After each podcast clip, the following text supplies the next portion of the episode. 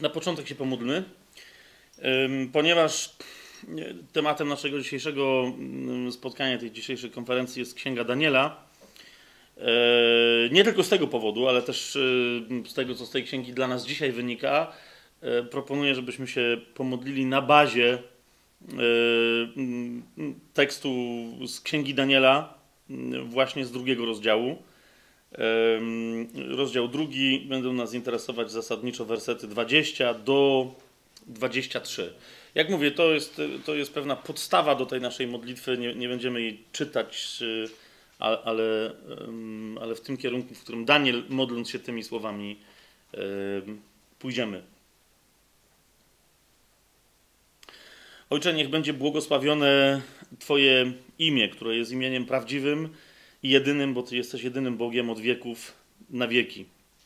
Niech będzie błogosławiona Twoja mądrość i moc, którą objawiasz w swoim słowie, zawsze objawiałeś, ale też którą objawiasz tym, którzy wierzą, a więc nam, tym, którzy wierzą Twojemu słowu, tym, którzy wierzą słowu wcielonemu, czyli Panu Jezusowi.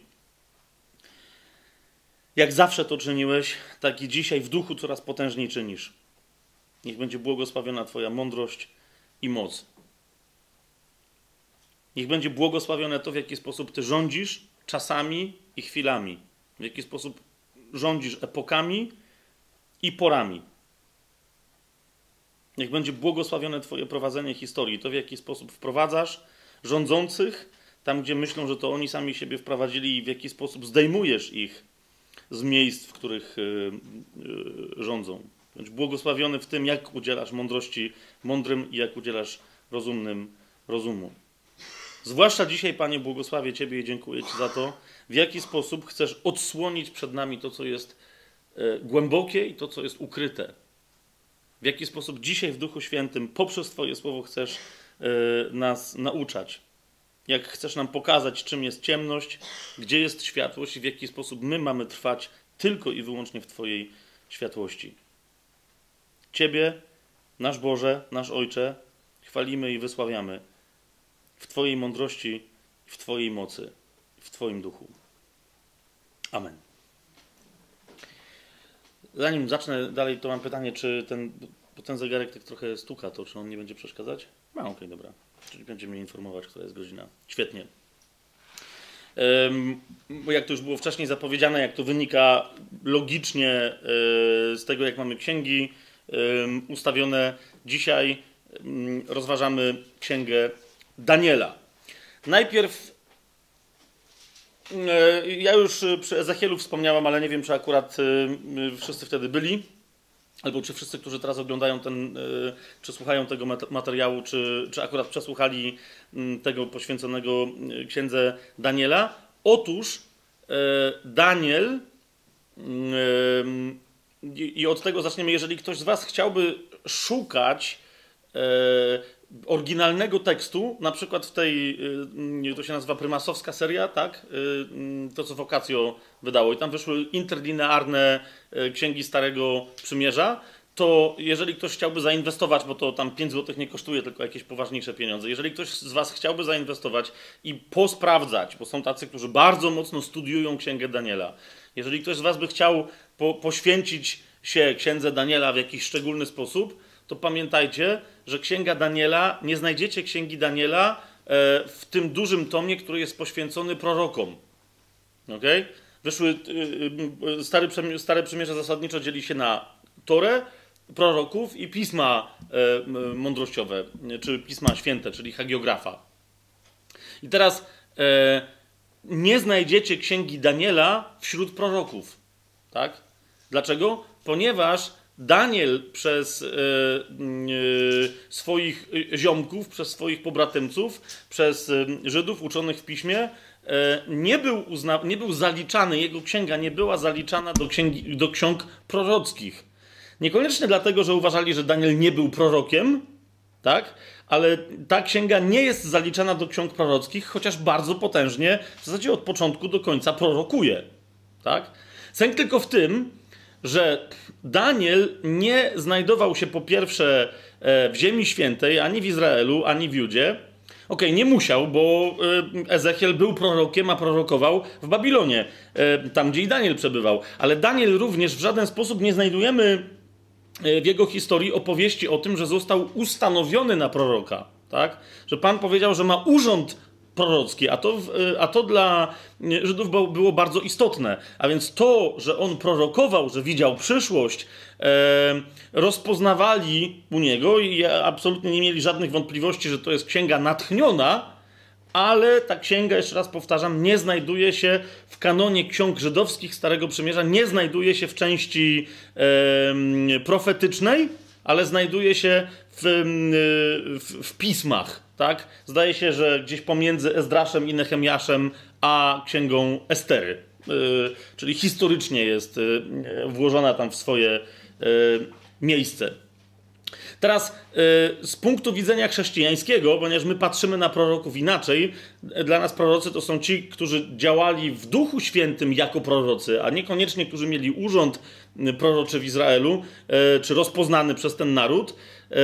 Daniel jest wręcz uważany za jednego z tak zwanych czterech proroków większych, tak? Czyli Izajasz, Jeremiasz, Ezechiel i Daniel do tej, e, do tej trójki dołączył. Nie chodzi o to, że on był większy, wiecie, że ci są więksi, a pozostali mniejsi, że są jacyś gorsi, tak?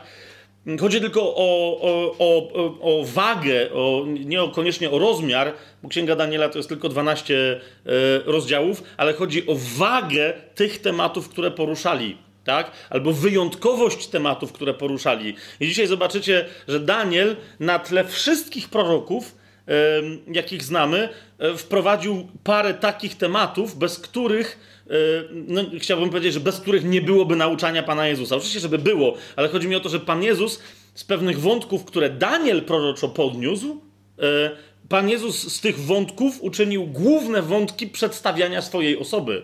Tak? Przedstawiał się tak, jak zapowiadał go Daniel, nawet jeżeli sam e, o Danielu tylko tu i ówdzie wspomniał. Tak? To jest pierwsza Yy, bardzo istotna rzecz, że Daniela my postrzegamy jako proroka i dlatego on w tym, jak my ustawiamy Biblię yy, i ten kanon, absolutnie tu się zgadzamy z Żydami, tyle tylko, że Daniel się znajduje nie gdzieś między yy, tam Ezdraszem, Nehemiaszem a Esterą, tylko się znajduje zaraz po Ezechielu, tak?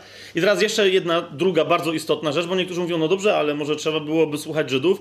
Yy, świetnie, ale z wszystkich Żydów zawsze, niezależnie od tego, co który mówi, zawsze jest jeden taki Żyd, którego należy słuchać przede wszystkim. Zgadza się? Czyli Pan Jezus. A nie kto inny, a właśnie Pan Jezus powiedział wyraźnie, że należy czytać Daniela, nazwał go prorokiem i jeszcze powiedział, że czytając go należy bardzo uważać. Tak? sobie otworzycie y, na przykład Ewangelię Mateusza, podobna wzmianka jest także u Marka, ale z jakiegoś powodu, na przykład w Biblii y, warszawskiej, tam to wspomnienie imienia Daniela gdzieś im wyleciało, no ale nie zmienia to faktu, że jak sobie Mateusza otworzycie 24 rozdział, 15 werset, tam w, ogóle jest więcej elementów, które. To nie jest tylko ten werset, gdzie Pan Jezus sięga e, do proroka Daniela, ale to jest ten, ten fragment, w którym dosłownie mówi: Zobaczcie, e, gdy więc ujrzycie na miejscu świętym ohydę spustoszenia, którą przepowiedział prorok Daniel. Widzicie to? I jeszcze dodaje: Kto czyta, niech uważa. To też można byłoby tu przetłumaczyć, że którego czytając włączcie rozum i dobrze rozumiejcie, tak? Więc jeszcze raz, y, wyraźnie Pan Jezus nazywa Daniela prorokiem, o którym mówi, że należy go czytać, a czytając go, że należy yy, uważać. No i wtedy mówi, że no właśnie, że prorok Daniel przepowiedział coś takiego jak ochyda spustoszenia i on potem mówi, co tam dalej należy czynić. Yy, później jakoś sobie do tego do tego wrócimy. Y, stąd jak ostatnio, bo niektórzy tam się zaniepokoili, że jak ostatnio przy Ezechielu powiedziałem, że Daniel nie jest prorokiem. Powiedziałem, że jest, uważam, że jest. Wszyscy chrześcijanie tak uważają. Tyle tylko, że nie, jego księga nie znajduje się, e, nie należy do ksiąg proroczych w kanonie judaistycznym. Jasne to jest? Jasne jest to, co, to, co mówię? Okej. Okay. Natomiast Daniel jest e, prorokiem, tylko że mówię, jakbyście chcieli sobie e, kupić na przykład e, i postudiować interlinearne wydanie hebrajsko, polskie i słowo po słowie sprawdzać, co tam Daniel napisał, to Księgę Daniela znajdziecie na przykład w tej prymasowskiej edycji y, tych poszczególnych pism, znajdziecie właśnie w tomie zatytułowanym Pisma, a nie w tomie zatytułowanym Prorocy. Jasne? Daniel będzie w pismach. Teraz tak, kim jest Daniel? To jest dla nas yy, bardzo istotne. Księgę Daniela sobie oczywiście otwórzmy. Chociaż, yy, chociaż Daniel nie od początku w księdze Daniela jakoś sam siebie przedstawia. To jest kolejna rzecz, tak? Inni prorocy dosyć szybko na początku tych swoich ksiąg się przedstawiają. E, a w księdze Daniela to jest interesujące, że księga Daniela tak się ciągnie, ciągnie, ciągnie i dopiero w połowie e, Daniel zaczyna mówić, że się tak wyrażę, swoim własnym głosem. Czyli mówi w pierwszej osobie, tak? Mm, dopiero w siódmym e, tam rozdziale, jak, jak, zaczyna mówić w siódmym rozdziale, w drugim wersecie, ja Daniel miałem w nocy widzenie, to potem już kontynuuje e, ósmy rozdział, pierwszy werset, ukazało się mnie Danielowi widzenie i tak dalej, i tak dalej, i tak dalej. Natomiast wcześniej opisuje e, te historie ponieważ to nie jest tylko jego historia, tylko także trzech innych młodzieńców i tak dalej, i tak dalej, opisuje tę historię jakby z trzeciej osoby, czyli samo sobie, zresztą później to mu się też zdarza, ale samo sobie pisze, jakby był, wiecie, bohaterem pewnej yy, opowieści. No i teraz tak, mamy na początku w Księdze Daniela w pierwszym rozdziale, w pierwszych dwóch wersetach, mamy zarysowanie historii, Y, co się w ogóle, y, odniesienie do historii. W księdze Daniela to jest bardzo ważne, tak? Można dosłownie poszczególne lata dokładnie, precyzyjnie sprawdzić. tu mamy powiedziane, że trzeciego roku panowania Joakima, króla judzkiego, nadciągnął y, Nabuchodonozor, król babiloński, do Jeruzalemu i obległ Jeruzalem. A Pan wydał w jego ręce Joakima, króla judzkiego i część naczyń domu Bożego, czyli ze świątyni. On zaś sprowadził je do ziemi Shinear, do domu swojego Boga, a naczynia wniósł do skarbca swojego Boga. I teraz jest wyraźnie powiedziane, że wraz e, z tymi naczyniami ze świątyni, które były zapłacone jako tam specjalnie, wiecie, jako okup specyficzny, nie tylko, że e, ten, e, jak Biblia w innych miejscach mówi, nędzny król Jojakim tam też padł przy tej okazji, to również zostali zabrani z domu królewskiego e, osoby e, szlachetnego urodzenia e, królewskiego czy książęcego pochodzenia z Judy. I teraz wygląda na to, że Daniel był jednym z tych ludzi uprowadzonych z, z grupy kapłańskiej, ale najprawdopodobniej on pochodził z domu królewskiego. Tak? I teraz spośród różnych tam ludzi uprowadzonych z tego domu królewskiego, on i jeszcze paru innych było bardzo, bardzo młodych. E, Księga Daniela o tym wspomina. I Daniel oraz jeszcze, no tam paru innych e, chłopaków zostali wybrani do specjalnej szkoły babilońskiej, w której mieli być przez trzy lata e, kształceni na dworzan e, Babilonu. Tak? Na dworzan satrapy satrapów, czyli króla królów e, babilońskiego.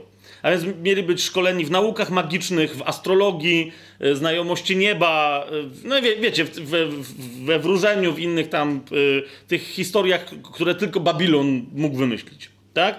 Jak zobaczycie sobie e,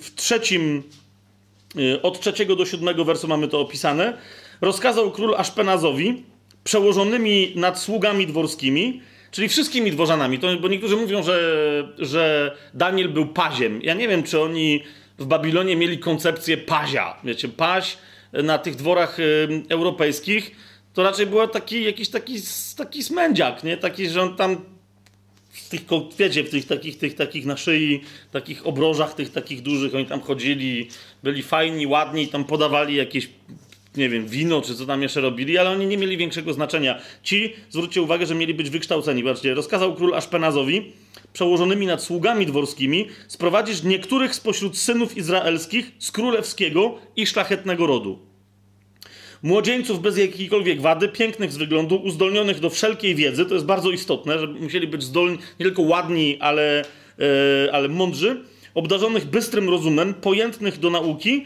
i dlatego sposobnych do pełnienia służby w Pałacu Królewskim. Więc widzicie, oni nie tylko mieli tam wyglądać ładnie, ale y, mieli szybko stać się doradcami w rozmaitych kwestiach ekonomicznych, e, politycznych, e, militarnych, astrologicznych itd., itd., itd.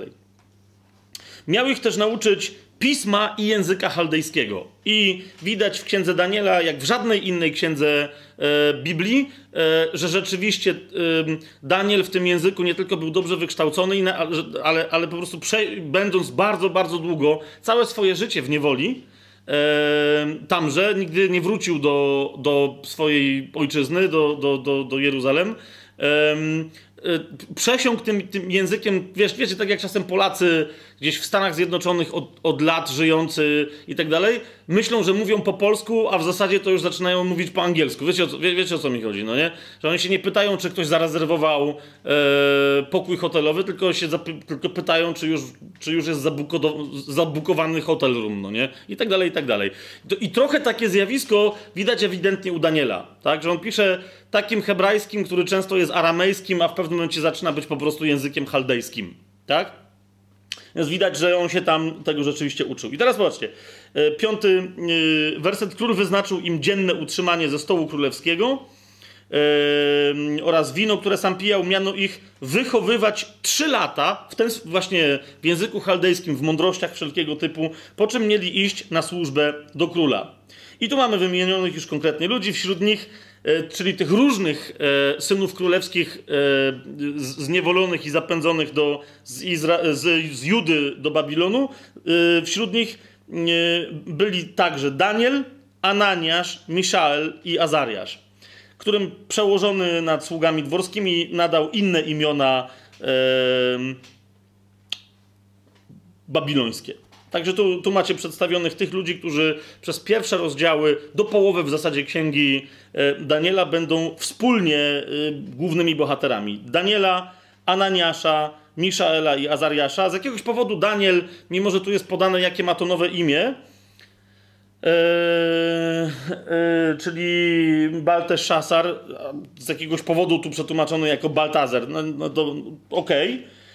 Y, ale wszyscy i tak o Danielu pamiętają jako, że, że był Danielem, a bardzo często ci, tych młodzieńców zapomina się, że, że mieli na imię Ananiasz, e, Miszael i Azariasz, a ich się pamięta i często jak są opowieści, jakieś takie, wiecie, komiksy dla dzieci i tak dalej o tych trzech młodzieńcach, to oni są od razu właśnie tak przedstawiani jako Szadrak, Meszak i Abednego. Tak? No ale, no okej, okay. chodzi o tylko, żebyśmy pamiętali, że, że, że te imiona są imionami babilońskimi. Szadrak, Meszak i Abednego. Inna rzecz, że to brzmi tak kozacko, nie? No to jakieś takie łosie, taki jakiś Ananiasz, Miszael, coś. A tu masz takich gości, nie? Którzy wiadomo, że jak Szadrak z Meszakiem i z Abednego wleźli do pieca, to co tam mieli płonąć, no nie? Może to dlatego, nie wiem, nie wiem. No okej. Okay. E, teraz kolejna rzecz. Daniel, i to yy, też, wiecie, bo Księga Daniela jest krótka, yy, właśnie ma te 12 rozdziałów i niektórym, yy, ponieważ się szybko czyta, to, a zaczynają czytać, że Daniel był bardzo młody, to potem cały czas widzą Daniela jako bardzo młodego. Natomiast jak zwrócicie uwagę na nazwiska, które on podaje w swojej historii, to nagle się okaże, że ten facet żył dziesiątki, dziesiątki, dziesiątki lat. Tak? E, został porwany przez króla babilońskiego Nabuchodonozora, ale potem się pojawia e, w jego opowieści Balszesar, potem się pojawia, czyli on, wiecie, trwał w Babilonie, dopóki Babilon istniał, i jak w pewnym momencie przyszli Pers Persowie z Medami i podbili Babilon, to Daniel tam dalej jest. Krótko mówiąc, e, przetrwał paru królów władców Babilonu i potem dalej jest, kiedy rządzą już Persowie, kiedy rządzi Cyrus Wielki i potem aż do Dariusza. Tak? Yy, nie będziemy już teraz tego, tego wszystkiego yy, sobie cytować, jak to po kolei szło, ale zobaczcie, że pod koniec Księgi Daniela mamy, czyli na początku macie Nabuchodonozora, to jest jeszcze Babilon, tak? U swojej, w swojej chwale. To jest ten Babilon, którego się Egipt bał, tak? jak, jak oni podbili Jerozolimę, e, to zaszli prawie e, do Nilu. Tak? Egipt się bał Babilonu Nabuchodonozora. tak? A później nagle zobaczcie Księga Daniela, 10 rozdział. Yy, Daniel mówi, trzeciego roku Cyrusa, króla perskiego, objawiło się słowo Danielowi. Tak? Potem zobaczcie, 11 rozdział. W pierwszym roku Dariusza Meda powstałem, aby mu dodać siły i ochronić go. Wiecie to? Tak? Nie będziemy teraz rozważań historycznych, bo, parę ich tu w ogóle tak czy siak dzisiaj będzie, tak? I akurat na temat tych królów nie będziemy snuć rozważań. Jak sobie przypomnicie na przykład, troszeczkę żeśmy rozważali o historii przy okazji Ezdrasza, e, Nehemiasza, Estery, przy okazji Izajasza, który pamiętacie, że napisał list do Cyrusa. Pamiętacie, list. Bóg podyktował list do Cyrusa, e, Izajaszowi, E, który do, dopiero 300 lat później, no właśnie, za czasów Daniela został odczytany Cyrusowi. I teraz już widzicie, że Daniel e, musiał być naprawdę kimś e, w Babilonie, skoro przysz, przyszła nie tylko nowa satrapia, ale po prostu zupełnie nowe królestwo, tak? A on, jak e, czytamy w księdze Daniela, nadal był bardzo wysoko postawionym urzędnikiem, który miał pod sobą satrapów yy, tych yy, na Bliskim Wschodzie, wiecie, to byli tacy też królowie, ale tam poszczególnych tam jakichś krain, małych królestw itd., tak itd. Tak Więc niewątpliwie, no właśnie, jak wtedy sobie mówiliśmy, tak i teraz możemy powiedzieć, to Daniel to Daniel pokazał Cyrusowi list napisany do niego przez Boga przy pomocy, e, przy pomocy Izajasza. E, inna też rzecz, to też o tym dzisiaj jeszcze będziemy wspominać, zobaczycie, czytając e, Księgę Daniela, tam jest jeden bardzo istotny fragment, jak, jak dogłębnie Daniel, i tu na, od razu na wstępie mówię, bo nie, nie, nie wiem, czy później będziemy mieli czas, żeby to jakoś wyzyskać odpowiednio mocno, ale Daniel, jeżeli na przykład ktoś chciałby, nie wiem, gdzieś się wzorować na, na tym, na, na postawie, to Daniel ewidentnie jest wzorem postawy e, studenta Biblii, studenta Słowa Bożego, tak? Będąc nawet bardzo starym, e, bardzo mądrym człowiekiem, niezwykle doświadczonym po wielu przejściach, kiedy i jego wiedza, i jego wiara zostały przetestowane, nadal widzimy Daniela, który się pochyla nad Jeremiaszem, tak? i studiuje to, co powiedział Jeremiasz, nawiasem mówiąc, no którego, e, jak widzicie, kiedy został wzięty mm, z, Jerozolimy, więc prawdopodobnie on, e, Daniel Jeremiasza jeszcze zdążył, znaczy nie jeszcze, tylko na pewno, zdążył, na pewno zdążył spotkać i widział go prorokującego, tak? Ale później miał jego pisma i zgłębia te pisma, tak? I to szczegółowo. Tak jak później dzieje apostolskie powiedzą nam, że, że w Berei uczniowie studiowali, tak? Sprawdzali, czy wszystko, czy po prostu, co, co mówi słowo dokładnie, na słowie się opierali. Taki, ym, taki był Daniel. I teraz, ym, jed, y, jakie będziemy mieli my dzisiaj podejście? Aha, jeszcze jedna bardzo istotna rzecz. Yy, rozważaj, rozważając postać Daniela, wiecie, wydaje mi się, że w pewnym sensie miał e, potężne objawienie, które jest wykorzystane w wielu miejscach, przede wszystkim przez Pana Jezusa w Nowym Przymierzu, ale w ogóle w całym Nowym Testamencie. Miał potężne objawienie, między innymi dlatego, żeby ludzie sięgając do tego jego Danielowego objawienia, również zobaczyli Daniela. Czemu? Ponieważ wydaje mi się, i teraz, wiecie, to, to ja teraz wam nie mówię, bo wystudiowałem to i to jest napisane w Biblii, ale wydaje mi się, ze względu na pewien wzorzec, że Daniel jest nam dany jako, nie wiem, rodzaj pociechy na nasze czasy. Dla, dlaczego tak jest? O, o, o co mi chodzi? E, mówię, potem nie, nie, będziemy tego dzisiaj za specjalnie zgłębiać, ale, ale zwróćcie uwagę, Daniel przede wszystkim, jak chcecie bardziej zrozumieć pewne, bo nie wszystko w tej księdze jest rzeczywiście do dzisiaj dla niektórych zrozumiałe, e, w kwestii proroc na przyszłość. A według mnie niektórzy nie dość dobrze, i w ogóle my wszyscy w chrześcijaństwie nie dość dobrze zgłębiliśmy postać Daniela jako wzoru osobowego. Tak? Teraz, żeby, go, żeby jego jako osobę zrozumieć i jako znak nam dany przez Boga proroczy, Pierwsze skojarzenie, które już kiedyś miałem i które po prostu trzeba tutaj y, podjąć, to jest zwróćcie uwagę, jak podobny jest Daniel do Józefa, tak zwanego egipskiego. Tak? E, zwróćcie uwagę, w sensie historii jego osoby. Daniel znajduje się na wygnaniu w Babilonie jako niewolnik. Józef Pamiętacie, ten sprzedany przez swoich braci, syn y, Jakuba, zwanego Izraelem, sprzedany przez swoich braci. Józef trafia jako niewolnik do w tamtym czasie najpotężniejszego mocarstwa na świecie, czyli do Egiptu. Tak?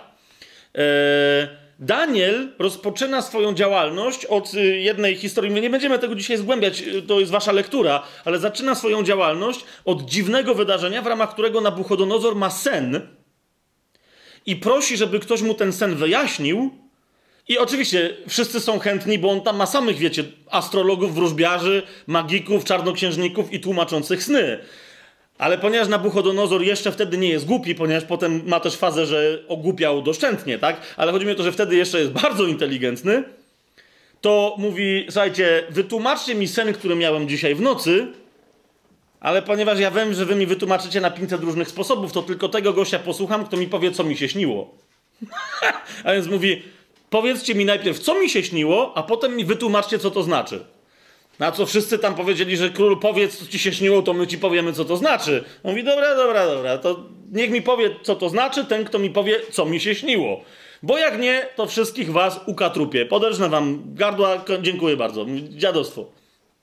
Panika nastała i wtedy Daniel ale zobaczcie, jakie jest podobieństwo między nim a Józefem, tak? Zaczyna de facto całą swoją tam e, karierę e, po, poważną na tym dworze, jest wyniesiony na wysokie stanowisko i tak dalej, po tym, jak stwierdził, dobra, tamtych gości to niech on se wyżyna, ale przy okazji zginąłby też Daniel i tych trzech innych młodzieńców, i inni młodzieńcy żydowscy. A on mówi, nie, nas trzeba ratować.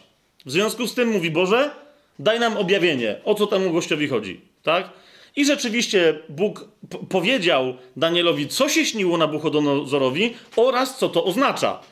Wiecie, myślę, że y, Nabuchodonozor był przejęty wytłumaczeniem snu, ale przede wszystkim był przejęty tym, że Daniel dokładnie wiedział po kolei, bo to był, nie był jakiś bardzo skomplikowany sen, ale to nie dało się tego z palca, wiecie, wyssać, tak? On mu dokładnie mówi, co mu się śniło. I już wtedy Nabuchodonozor wiedział, że okej, okay, mam do czynienia z gościem, który naprawdę coś wie, tak? Ale zobaczcie, jak sobie przypomnicie, to jest pierwsza księga Mojżeszowa, czyli księga y, rodzaju, tak? Y, naprawdę, chcąc zrozumieć Daniela, y, nie bez przyczyny się pojawiają te same wzorce w Biblii. Sięgnijcie do postaci Józefa z Egiptu. Zobaczycie, że on też do pewnej władzy, także do władzy państwowej, świeckiej, takiej ludzkiej zwyczajnie, dochodzi przez objawienie Boże, tak? I teraz, co jest interesujące, Józef oczywiście to nie jest bezpośredni początek całej historii Izraela, no bo przed nim, wiecie, od Abrahama począwszy są patriarchowie, a Daniel to nie jest absolutnie koniec prorokowania w Izraelu, tak? Równocześnie z nim trochę później, później prorokuje Zachariasz i tak dalej. Ale chodzi mi o to, że jednak tych dwóch zaznacza e, dwie, dwa istotne przełomy dla Izraela. I teraz uważajcie, przełomy, które chrześcijanie wciąż których chrześcijanie nie zgłębiają, myśląc, że nas to nie dotyczy. Te przełomy to są wygnania, te przełomy to jest niewola. Te przełomy to jest ucisk, któremu jest poddany wierzący. I teraz to, co jest w tym wszystkim najistotniejsze, Daniel, podobnie jak Józef, jest wierzącym, który jest osamotniony. Ale dosłownie, tu jeszcze ma, na początku tej historii ma trzech młodzieńców, innych tam, wiecie, że do, natomiast im dłużej żyje e, e, w tym Babilonie, tym bardziej widać, że z wizjami, które otrzymuje, z mądrością, którą ma, on jest wyniesiony tak wysoko, że, że nawet je, no, widać, że zostaje sam ze swoją wiarą, ze swoim Bogiem i z tym, co Bóg mu mówi, czego on kompletnie nie rozumie. Tak? Nie, nie wie, co ma z tym zrobić. Podobnie jak Józef w Egipcie. Podobnie jak ty i ja, dzisiaj żyjący w tym świecie, nie tylko w tej cywilizacji, ale w tym czasie, w tym wieku. My żyjemy, e, im bliżej jesteśmy, e, wiecie, radości powrotu Pana Jezusa na tę ziemię, jednocześnie tym bliżej jesteśmy tego, co ten powrót będzie poprzedzać, a co Pan Jezus nazwał bólami porodowymi dla tej ziemi tak? Nienawiści e, przeciwko wszystkim naprawdę wierzącym w Pana Jezusa. Zwalaniu winy za wszelkie nieszczęścia świata tylko i wyłącznie na tych, którzy naprawdę wierzą w Pana Jezusa. Prześladowaniu e, wśród wszystkich narodów, tylko i wyłącznie tych, którzy będą wierzyć w imię Pana Jezusa. E, Pan Jezus powiedział w jednym miejscu, że, że wielu nawet wierzących, przyjdą takie czasy, że wielu wierzących naprawdę, że się zgorszą i ostygną w swojej wierze, że ich miłość ostygnie. I on w momencie wręcz zapytał, i to rozumiecie, to nie jest pytanie jakieś takie retoryczne, tylko to jest konkretne pytanie, a jeżeli retoryczne, to bardzo takie tragiczne, czy Syn Człowieczy znajdzie wiarę na ziemi, gdy powróci? W ogóle, jakąkolwiek, w kimkolwiek. Więc teraz zrozumcie, Daniel, podobnie jak Józef, ale Daniel, no, ze względu na ten Babilon, w którym jest, ale i Egipt, to też jest, jest, jest na, naprawdę dla nas, e, tak jak i Józef, szkołą bycia osamotnionym. Tak? Nie, nie tylko to jest kwestia osamotnienia wśród, wśród zła duchowego wokół nas, ale to jest także kwestia osamotnienia w darze duchowym, który masz. Józef, okej, okay, ale Daniel naprawdę pokazuje, jak y, y, fizycznie można być połamanym przez duchowe doświadczenie. I wielu chrześcijan dlatego dzisiaj nie chodzi y, w darach duchowych, Mówią, ja walczę o uświęcenie, yy, pracuję nad charakterem i nie, nie posługują duchowo. Dlaczego? Ponieważ boją się tego, co jest koniecznością, o tym będziemy kiedy indziej mówić, nie dzisiaj, ale co jest koniecznością, żeby z ciebie wypłynęła duchowa moc. A mianowicie boją się skruszenia swojego zewnętrznego człowieka, skruszenia tego, co w nas cielesne. Nie chodzi o to, że my musimy przejść przez jakieś fizyczne cierpienie, żeby z nas wypłynął, e, wypłynęła moc duchowa, ale Pan Jezus mówi ba, to bardzo wyraźnie, że dopóki ziarno wpadłszy w ziemię nie obumrze, pozostanie tylko samo. I, i musi, po prostu. Natomiast do, kiedy, się, kiedy pozwoli Bogu być w, wrzuconym w ziemię i obumrze, pęknie jego zewnętrzna skorupa, ale wydostanie się z niego życie, powstanie roślina, a ta roślina przyniesie owoc 30-krotny, 60-krotny lub nawet stukrotny. Wie, wiecie o co mi chodzi, tak? I teraz Daniel pokazuje, że, że, że, że czasem jak się ktoś opiera w, boi się po właśnie złamania tego, tej skorupy zewnętrznej tylko i wyłącznie, tego, co, co Nowy Testament Paweł zwłaszcza nazywa starym człowiekiem, albo człowiekiem cielesnym, lub też człowiekiem psychicznym, że dopóki ktoś myśli, że, że w tym starym człowieku tam jeszcze coś ma jakiegoś wartościowego, dopóty może sobie wołać do ukichanej swojej śmierci, Panie, gdzie jest moc Twojego ducha? Ponieważ duch nie ma się objawiać przez nas chrześcijan ponad nami, ale ma się objawiać w tym świecie poprzez nas. My, jest, każdy z nas, każdy z nas, każda z nas, no, nosimy w sobie moc ducha, który chce się wyzwolić i działać przez nas.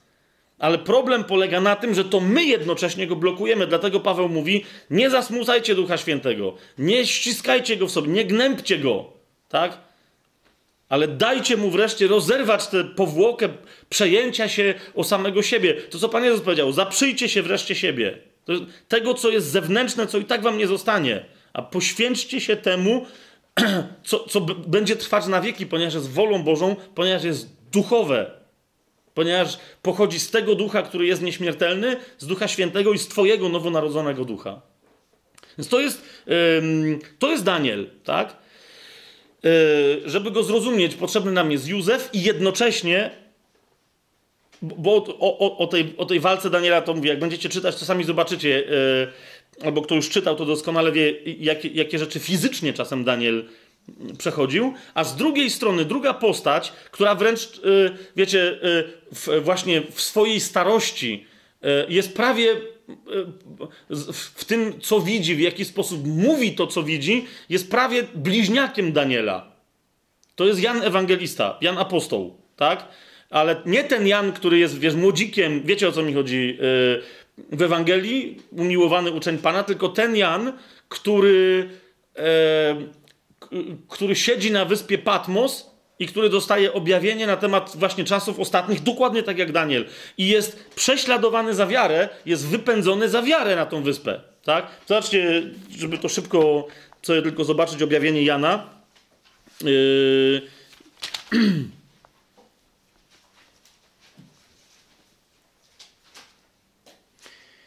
Pierwszy rozdział.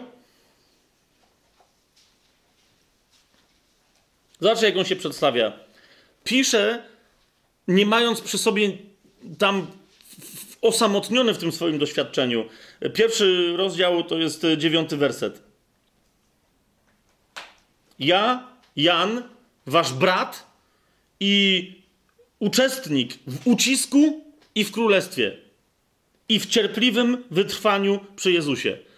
Byłem na wyspie zwanej Patmos z powodu zwiastowania Słowa Bożego i świadczenia o Jezusie. Widzicie to? Jedno zdanie.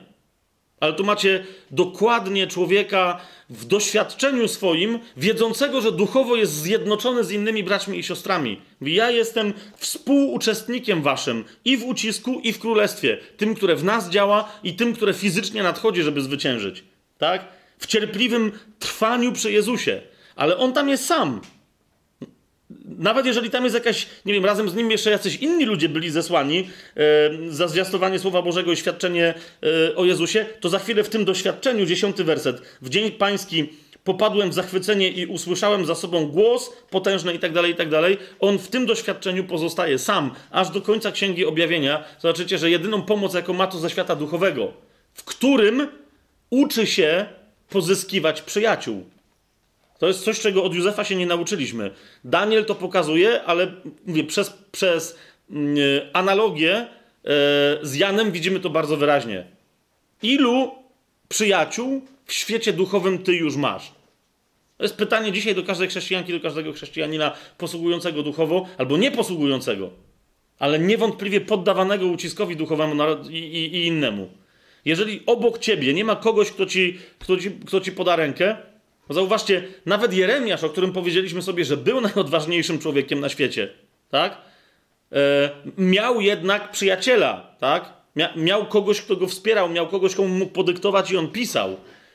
Daniel, podobnie jak Jan, w wielu swoich doświadczeniach pozostaje sam. W, w jednym opisie mówi, że tam jakiś ludzie przy nim byli, e, nie widzieli tego, co zobaczył Jan, ale tylko poczuli, co to może być, i wszyscy prysnęli, wszyscy uciekli. Tak? Daniel został sam. A oni nie widzieli tego, co on widział. A zatem, yy, a zatem yy, czytając Księgę Daniela, i łatwo się jest, wiecie, zafascynować yy, tym, co się dzieje z nim, co się dzieje z innymi młodzieńcami, tym, co, co on widzi, zwłaszcza, że wiele z tych widzeń tyczy się naszych czasów i tego, co jeszcze jest przed, przed nami, tego, co nadejdzie. Więc niektórzy się fascynują, a tu jest fajna historia, a tutaj nadchodzi fajna historia. A bardzo mało osób patrzy na Daniela, na Daniela jako na wzór dla siebie. Tak? I kolejna rzecz. My o tym y, dzisiaj w trochę innym kontekście będziemy mówić, ale widzicie, jest. Jest jeden fragment. Nie będę wam. Parę razy o nim gdzieś chyba tu i ówdzie mówiliśmy, a jak nie, to pewnie gdzie indziej słyszeliście. Nie będziemy go teraz specjalnie rozważać, ale jest taki fragment, w którym Daniel zwraca się z pytaniem do Boga i nie otrzymuje odpowiedzi przez trzy tygodnie. Przez 21 dni. I tam jest opisane, jaka jest wtedy jego postawa.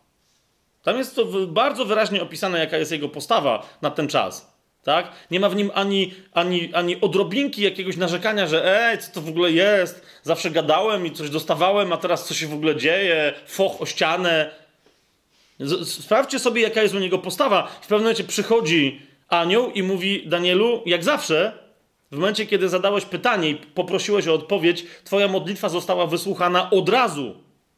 Tylko wydarzyło się coś innego, co spowodowało, że odpowiedź się opóźniła aż o 21 dni. Tak? Mówię, to dzisiaj troszeczkę do tego nawiążemy. A, I wszyscy się od razu podniecają, o, światy duchowe, aniołowie walczą, ale jeszcze raz. Popatrz, czytając Księgę Daniela, popatrz na niego i popatrz na siebie. Czego ten chłop sam z siebie możecie nauczyć? Na temat modlitwy, na temat postu, na temat zaufania, że Bóg wysłuchuje od razu, choć niekoniecznie zawsze od razu w, w, tym naszym materialnym wymiarze, jego odpowiedź niekoniecznie od razu musi się zamanifestować. Tak? Modlimy się o, o, o uzdrowienie. Ta odpowiedź jest, na, y, y, ta prośba jest natychmiast wysłuchiwana. Jan o tym mówi, tak? Że kiedy się modlimy i o coś prosimy zgodnie z Jego wolą, to jesteśmy wysłuchani. Wiecie, jak wielu chrześcijan. Y, Wszyscy chrześcijanie, kiedy się modlą zgodnie z wolą Bożą, taką modlitwą jest na przykład uzdrowienie, wszyscy chrześcijanie są zawsze wysłuchiwani. Niektórzy się pytają, to dlaczego w takim razie tak często nie widzę wcale skutku tej mojej modlitwy? Właśnie dlatego, że to ty go następnie odsuwasz. Nie zawsze, ale w niektórych przypadkach na pewno. Gdyby Daniel szczelił focha po trzech dniach i powiedział, dobra, no to jak nie ma odpowiedzi, to pff, się tam będę zagłębiał. To rozumiecie, to, to wtedy, to jest bardzo istotne, o czym teraz mówimy, to wtedy ktoś powie, no to co, to, to anioł by do niego nie przyszedł i by do niego nie mówił? E, pytanie brzmi, czy miałby do kogo mówić? Jak to wczoraj żeśmy e, z Madzią, z moją żoną, żeśmy sobie rozważali e, kwestię rozpoznawania woli Bożej. E, na podstawie tego, co, co Watchman nie o, o rozpoznawaniu woli Bożej mówi, on, on wiecie, na, jak, jeżeli ktoś kiedyś się poczuł obrażony przez brata Watchmana nie, to prawdopodobnie, jeżeli zadał Watchmanowi pytanie, jak się rozpoznaje wolę Bożą. I on sam mówi, że najwięcej osób niechcący, ale chyba obraził, mówiąc im, że to jest głupie pytanie. No nie? I że on nie cierpi takiego pytania, bo jeżeli ktoś nie wie, jaka jest wola Boża, to w ogóle nie powinien się nazywać chrześcijaninem. Ostro. Przyznacie, ostro, tak? Ale on tam mówi, że właśnie, bo ludzie zadając to pytanie, py pytają o techniki. Jak, mam roz jak rozeznawać wolę Bożą? A on mówi, niezależnie od tego, jak genialną masz technikę, żeby rozeznać wolę Bożą, nieważne co masz robić, ważne kim jesteś. Rozumiecie o co mi chodzi? Ważne jest kim jesteś. Żeby usłyszeć odpowiedź od Boga, nie jest pytanie, czy technicznie to jest możliwe, żeby on powiedział, tylko czy jak usłyszysz tę odpowiedź, to, to czy następnie cokolwiek się wydarzy. Czy wykorzystasz tę odpowiedź, żeby za nią pójść, czy nagle słysząc tę odpowiedź, zaczniesz się znowu szarpać i wtedy ta odpowiedź zamiast stać się błogosławieństwem dla ciebie i dla innych, stanie się przekleństwem dla ciebie, bo się będziesz szarpać, ale o, to ja liczyłem na trochę inną odpowiedź. Wiecie o co mi idzie, tak? Niektórzy... I dlatego Bóg odpowiada tylko tym ludziom, o których wie, że ta odpowiedź ich nie obciąży o których wie, że niezależnie od tego, jaka będzie jego odpowiedź, oni ją przyjmą i się do niej zastosują. Jasne jest to, o czym mówię? Taki jest Daniel. On słucha wszystkiego, co Pan powie, jest, jest gotów za tym pójść. Po prostu. Ponieważ nie tylko e, chce od Boga być zbawionym, ale całkowicie chce być poświęcony Bogu. To jest kolejna rzecz, która, dzisiaj wcześniej od Daniela się już od, od wielu tych w Starym Przymierzu się możemy uczyć, a to dopiero w Nowym. Dzisiaj wszyscy walczą pewność zbawienia, niepewność zbawienia. Ty, ludzie, od zbawienia się wszystko zaczyna. Ale wszyscy się dzisiaj, prawie wszyscy się zmagają, ale czy zbawiony, czy nie, czy ja muszę walczyć do końca życia i będę dbał o to zbawienie, a może popuszczę, to nagle coś stracę. I dlatego tak wielu y, się szarpie i zmaga i się kłócą i się, dzielą w tych, w, tych, w, w tych debatach, a tak niewielu idzie drogą uświęcenia. Tak wielu się szarpie, czy będąc tym ziarenkiem, czy to, to życie, które mają w sobie jako ziarenko, czy je stracą, czy je nie stracą, a tak niewielu pozwala sobie wpaść w ziemię, w mrok, w ciemność i tak niewielu pozwala sobie tam zgnić po to, żeby nagle wzrosnąć w owocach, w nowym życiu. Dlatego właśnie Daniel, yy, jest, czytanie księgi Daniela jest nam potrzebne i to mówię zaraz na początku, jest nam potrzebne także, żebyśmy się uczyli nie tylko od samego Daniela, od niego, od Józefa, od Jana, tej postawy, która oczywiście najpotężniej, najmocniej jako wzorzec została wyrażona w Panu Jezusie. Ale jeszcze raz powtarzam, y, gdyby Pan Jezus chciał, żebyśmy tylko i wyłącznie na Niego patrzyli, to by tych innych ludzi nam również w ich życiowych zmaganiach nie pokazywał. A On tu jest w tych zmaganiach, o czym też będziemy mówić za chwilę. Teraz, jak już to sobie powiedzieliśmy, tak, jak ważne jest osobiste podejście do tej lektury, to teraz co chciałbym, żebyśmy dzisiaj z Księgą Daniela zrobili. Jak tam z kimś rozmawiałem, y, że teraz następnego mamy Daniela, to, to y, usłyszałem takie zdanie, że a Daniel to jest prosto, no nie? Do połowy jest komiks, a potem jest eschatologia. w pewnym sensie trochę tak. E, I, na rzecz, że wiecie, to nie było takie powiedziane z, jakby z nonszalancją czy z brakiem szacunku, mm, e, bo e, ten, to, to, co ten człowiek w skrócie nazwał komiksem, wiecie o co, mi, o co jemu chodziło? Że do połowy księgi Daniela pojawia się, w tych paru rozdziałach pojawia się najwięcej takich spektakularnych historii, które na przykład w obrazkowych wydaniach Biblii dla dzieci, wiecie, się dobrze rysuje. Wiecie o co mi chodzi, tak? Czyli na przykład e, pojawia się ręka, tak? Która, która tam jest jakaś impreza i wszyscy mówią, ha, Bóg Izraela jest nędzny, a tu nagle pojawia się ręka i pisze na ścianie. I nie ma chłopak, tylko sama ręka się pojawia i pisze mane, mane, tekelu, farsim i tam ten król, który tam krzyczy, mówi, o. Wiecie, i to jest, jak dzieciom taką historię rysujesz, to jest fajne, nie? Bo tak masz rękę i tam opowiadasz, że wiesz, on tu krzyczał, a tu ręka mu powiedziała, o, to ja ci dam. Fajnie. Tam są, w tej pierwszej części jest historia tych młodzieńców wrzuconych, e, wrzuconych do pieca e, ognistego. Tak? Wpadają do tego. I, I, znowu to jest takie wszyscy.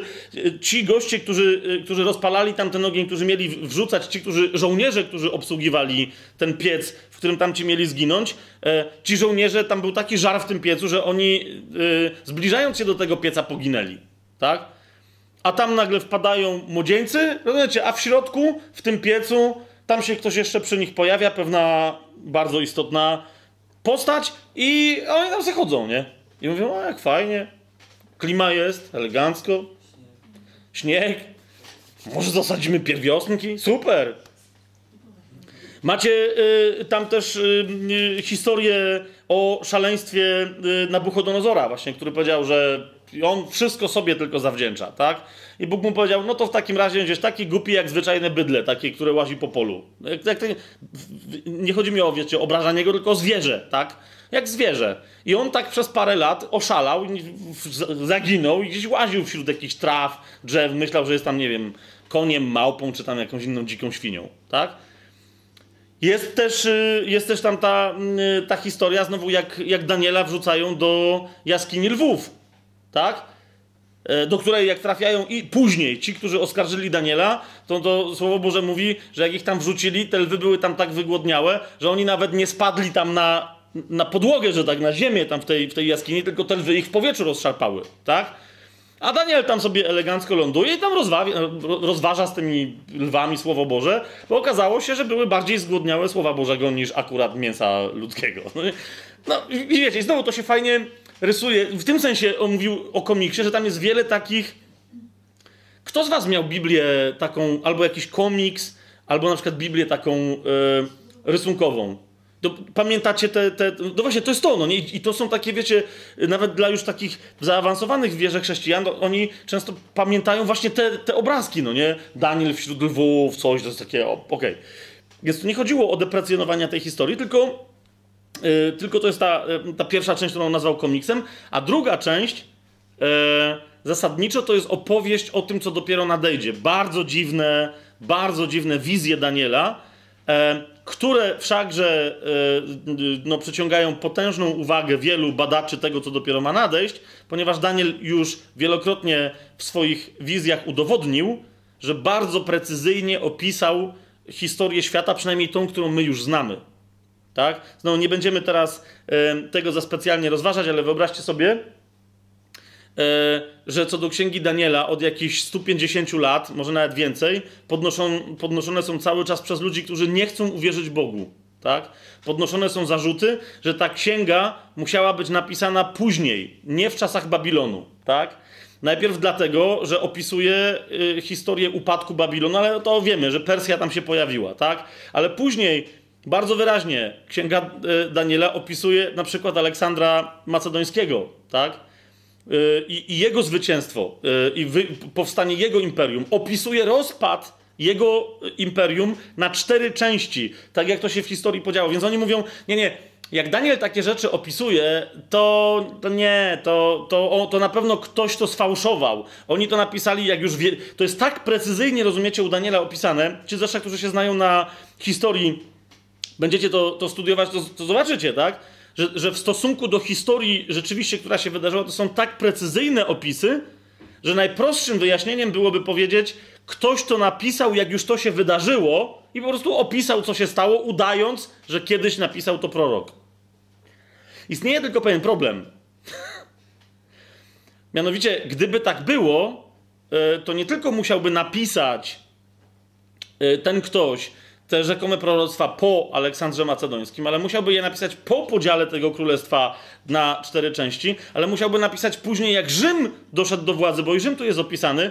W zasadzie to musiałby napisać e, Księgę Daniela po śmierci Pana Jezusa, ponieważ tam jest też opisane zniszczenie Jerozolimy e, w 70 roku przez Rzymian. Krótko mówiąc, rozumiecie, Księga Daniela żeby rzeczywiście była napisana przez kogoś, kto już wiedział, jak historia się potoczy, musiałaby, napisać, musiałaby być napisana w naszej erze, po Chrystusie. Tak? Tymczasem wiemy doskonale, e, że była jedną z ksiąg tłumaczonych podczas tego tłumaczenia tak zwanej Septuaginty, czyli, czyli Biblii 70, e, a to, a, a to tłumaczenie to jest 300 lat przed Chrystusem. Tak? A więc już wtedy więc już wtedy e, e, oczywiście, że opis tego, co się wydarzyło z Babilonem i tak dalej, mógł istnieć, ale, ale, ale Aleksander Macedoński dopiero miał się pojawić. Józef Flawiusz, to tylko wam podaję jako ciekawostkę, podaje, e, bo rzeczywiście w historii e, niektórzy się zadziwiają, dlaczego, znając historię Aleksandra Macedońskiego, dlaczego Aleksander Macedoński w odróżnieniu od innych swoich następców helenistycznego pochodzenia. Dlaczego jeden Aleksander Macedoński był taki łagodny, a wręcz powiedziałbym przychylny i przyjazny Żydom?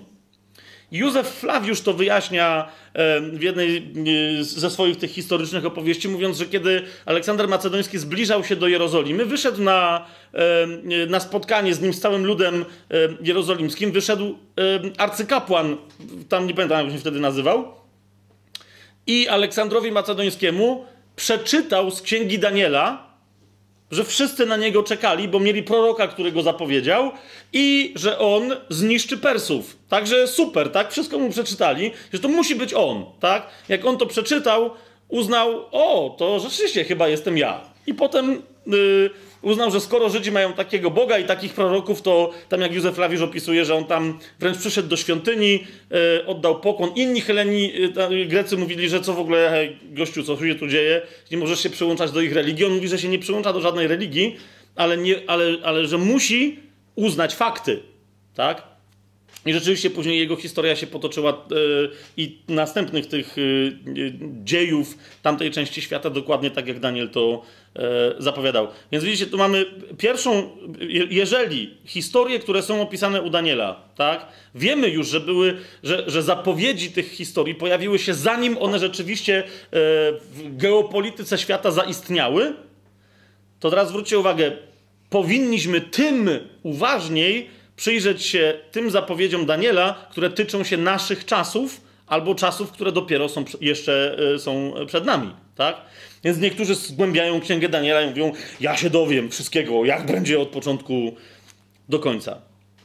Otóż e, tak, co do tych, e, które z pełnym szacunkiem komiksowych historii, które sobie nazwaliśmy, to nie, nie, nie będziemy sobie psuć radości osobistej lektury, tylko po prostu bierzecie Księgę Daniela i sobie czytacie, jak tam dokładnie te, te sprawy wyglądały.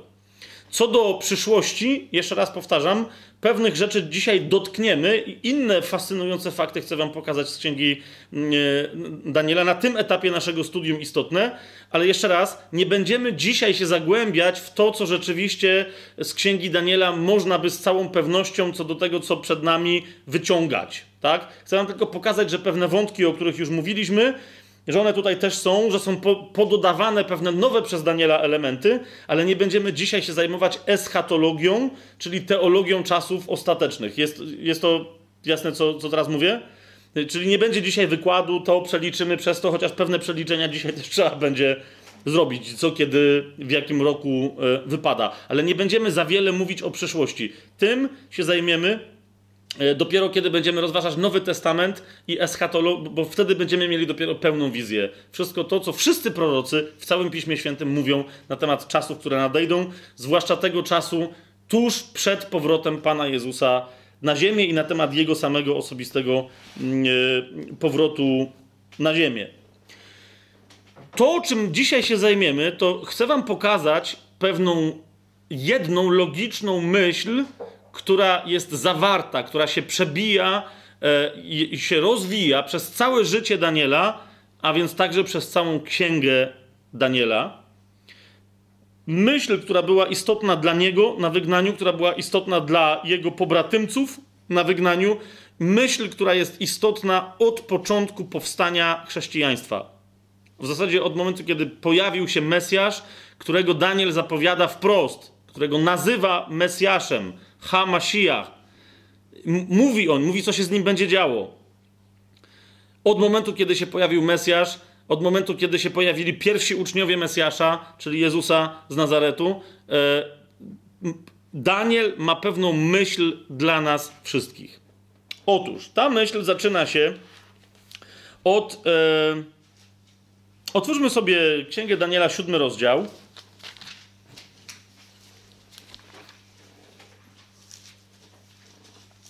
Nawet jeżeli w pewnym momencie to, co będę mówił, zabrzmi wam nieco strasznie, to y, wiecie dobrze, że, że my znamy dobrą nowinę.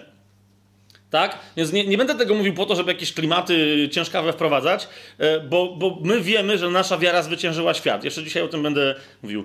E, natomiast, żeby myśl Daniela, którą Bóg przez Daniela wyraził, odpowiednio wybrzmiała, będziemy się e, tu i ówdzie musieli zatrzymać na nieco mroczniejszych aspektach tego, w czym my jeszcze wciąż żyjemy.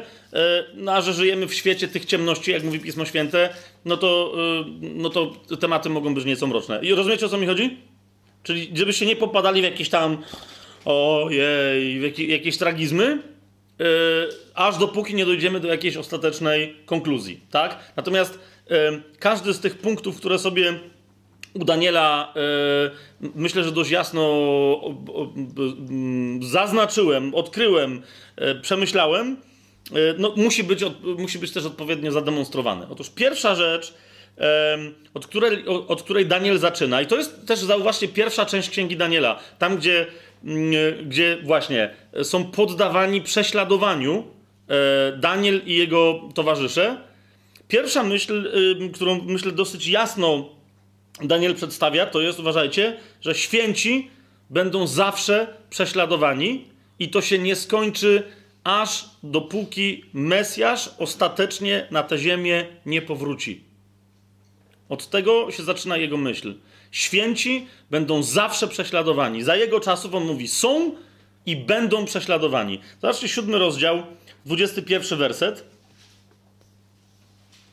E, tam jest taka wizja, e, w ramach której ja nie będę teraz, wiecie, nie będziemy teraz całej tej wizji zgłębiać, bo jeszcze raz mówię, wizję Daniela na temat końca czasów to w innym y, w ogóle momencie tych naszych rozważań podejmiemy, ale pojawia się postać y, y, rogu albo rożka, mniejsza nam teraz o to, która jest, jest postacią antychrysta.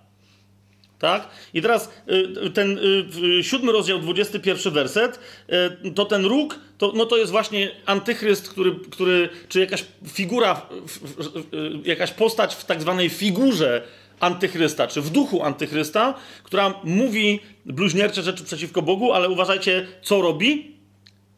I to jest jeden z tych elementów, który będzie się u Daniela powtarzał.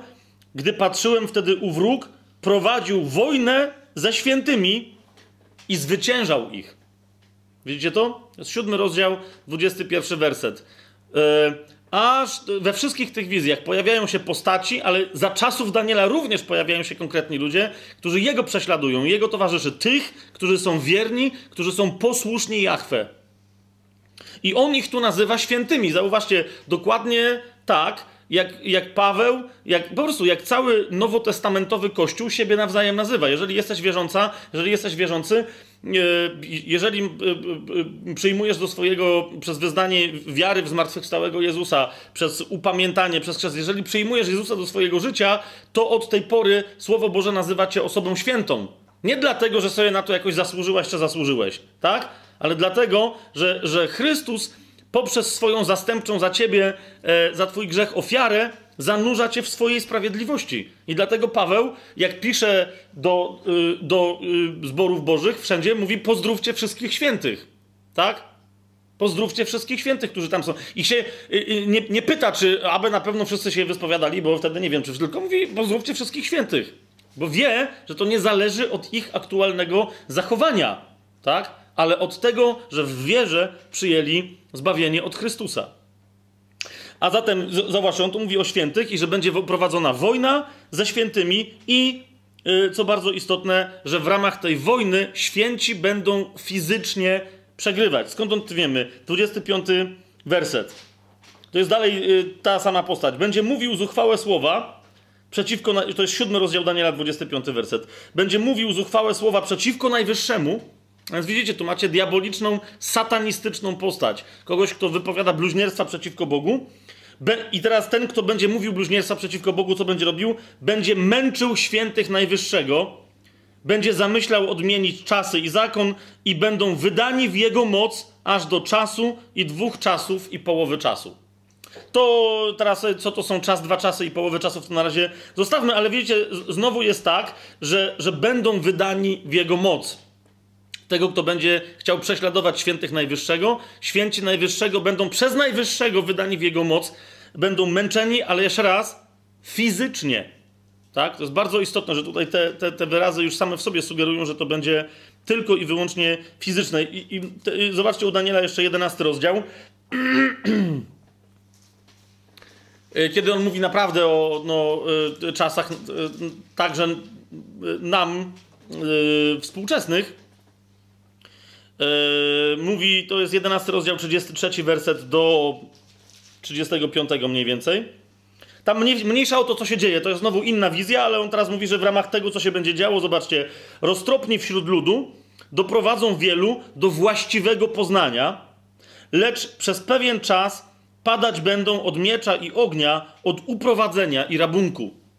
A więc, yy, no wiecie, kto prowadzi do właściwego poznania innych ludzi? Święci, tak? A jednak będą prześladowani. A gdy będą padać, doznają małej pomocy i wielu przyłączy się do nich obłudnie.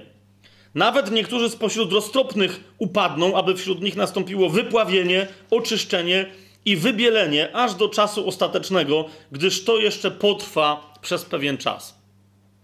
A więc ten wątek, że święci będą zawsze prześladowani, aż dopóki Pan nie powróci. Ja wam tylko pokazałem parę fragmentów, gdzie to jest wprost u Daniela pokazane, że będą okradani, mm, odzierani z dobrego imienia yy, i tak dalej, i tak dalej, że to, yy, to, yy, to u Daniela się nieustannie powtarza.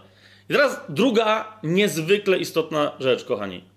Mianowicie Daniel mówi wyraźnie: Święci będą prześladowani przez cały ten czas, aż dopóki Pan Jezus nie wróci i nie ustanowi wreszcie królestwa, które będzie sprawiedliwe na tej ziemi, ale uwaga, już Daniel o tym wyraźnie mówi, że całe to prześladowanie, nawet jeżeli będzie nam wyglądać, że nas prześladują ludzie, to prześladowanie będzie sprokurowane, będzie inspirowane i będzie prowadzone przez siły duchowe.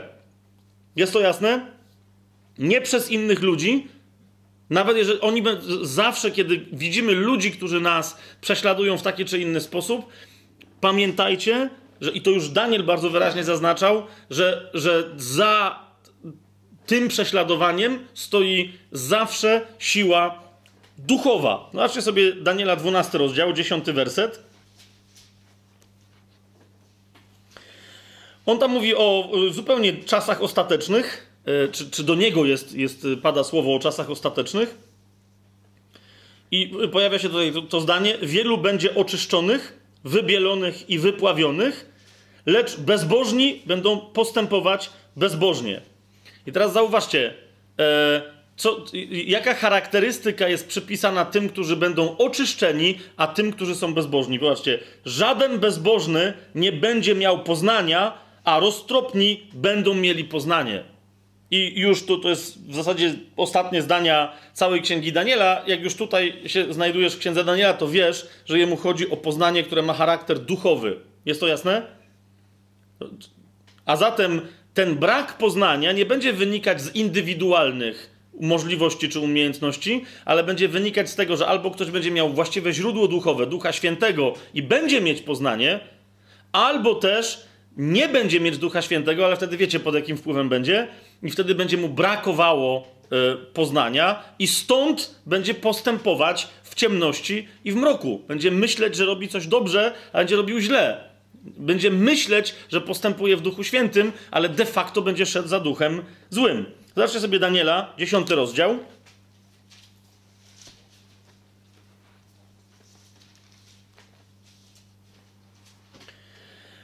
I tu jest ten fragment, kiedy właśnie przychodzi do, do Daniela anioł i on mu wyraźnie mówi o tym, co się stało. Tak? Że, że jego modlitwa została Daniela wysłuchana od razu, ale że zanim on dotarł od Boga z odpowiedzią dla Daniela, odbyła się walka duchowa, która była trudna dla tego anioła, który szedł do Daniela, ponieważ przeciwstawiła mu się potężna, diaboliczna, e, demoniczna zwierzchność. Zobaczcie, to jest 10 rozdział, 12 werset. E, ten, który tam przybył do, do Daniela, mówi: Wtedy rzekł do mnie: Nie bój się, Danielu, ponieważ od pierwszego dnia, gdy postanowiłeś zrozumieć i ukorzyć się przed swoim Bogiem, słowa Twoje zostały wysłuchane, a ja przyszedłem z powodu Twoich słów. Ale książę anielski Królestwa Perskiego sprzeciwiał mi się przez 21 dni. Lecz oto Michał, jeden z pierwszych książąt anielskich, przyszedł mi na pomoc, dlatego ja zostawiłem go tam przy księciu anielskim Królestwa Perskiego i przyszedłem objawić ci, co ma przyjść na twój lud i tak dalej, i tak dalej. Widzicie, e, macie dwóch aniołów, tak? Jest jedna postać i teraz przeciwstawia mu się inna anielska postać, tak? Ale jak widzicie, ten anioł jest upadły. On nie chce, żeby wiadomość od Boga dotarła do Daniela. I w świecie duchowym przeciwstawia się aniołowi idącemu od Boga. Tak? Nie może przemóc, nawet wtedy, kiedy jeszcze dzieło krzyża nie zostało dokonane. Ten, ten, ten demon nie może przemóc. Ale zwróćcie uwagę, bo tu się pojawia bardzo istotna kwestia. To jest demon, który jest ustanowiony nad konkretnym krajem lub też yy, narodem, jeśli ktoś woli, czyli nad Persją. Tak? Biblia nam wyraźnie pokazuje, że, że, że diabeł rozstawia, całą strategią się posługuje tego rodzaju, że niekoniecznie zawsze musi jakiejś osobie być przypisany, wiecie, demon, czy tego Biblia nie pokazuje. Ale widać wyraźnie, że organizacjom, krajom, narodom może być przypisany konkretny, w, specyficzny sposób, sposób kuszący te struktury ludzkie demon. Tutaj się pojawia potężna jakaś upadła, aniel, potężny upadły anioł, yy, ale z wierzchni, tak, z jakimiś konkretnymi władzami, który jest nazwany, zobaczcie, księciem anielskim Królestwa Perskiego, tak? I dopiero Michał przychodzi na pomoc temu tutaj aniołowi e, i on zaczyna walczyć z tamtym księ, tym tak zwanym księciem Persji. E, no i odciąża tego anioła, który wreszcie może wykonać, e, który wreszcie może wykonać e, swoje zadanie. A więc widzicie, e, to, że Persowie coś robili czy nie robili, nagle Daniel ujawnia za Persami, czy nad Persami, należało powiedzieć, stoi anioł z wierzchni. Tak? Oczywiście to nie znaczy, że nie mają Bożej opieki, ale jeszcze raz, jeżeli nie chcą się poddać Bożej opiece, to w takim razie zaczynają słuchać, nawet o tym nie wiedząc, zaczynają słuchać demona potężnego, który jest przeznaczony. A teraz, jeżeli to jest anioł zwierzchni, to zrozumcie, że on ma pod sobą całe wojska, tak? które mają wykonywać y, strategię, której on jest generałem. Rozumiecie o co mi chodzi? Rozumiecie o co mi chodzi? Teraz, jeżeli e, taka Persja miała takiego, e, takiego demona, to, to od razu się rodzi pytanie, no, jakiego demona ma Polska, tak?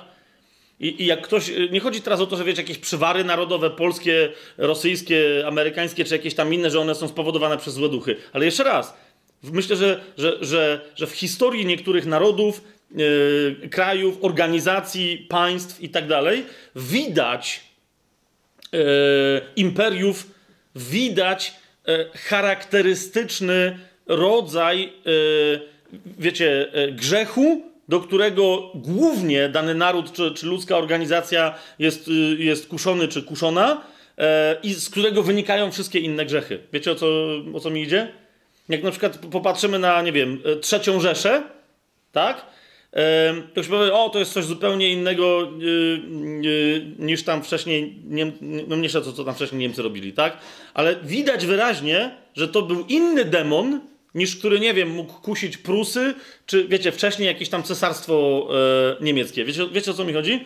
Jest inny demon, a jednocześnie ten demon jest, y, wydaje się być w pewnych swoich działaniach Y, doprowadzania jednych ludzi do nienawiści przeciwko innym ludziom z jakiegoś powodu, wydaje się być bardzo podobny w działaniach do demona, który musiał stać za działaniami na przykład Związku Radzieckiego i y, zwłaszcza chodzi mi o stalinizm, tak? Wiecie, tu obozy koncentracyjne, tam gułagi, czy też obozy koncentracyjne i tak dalej, i tak dalej, tak?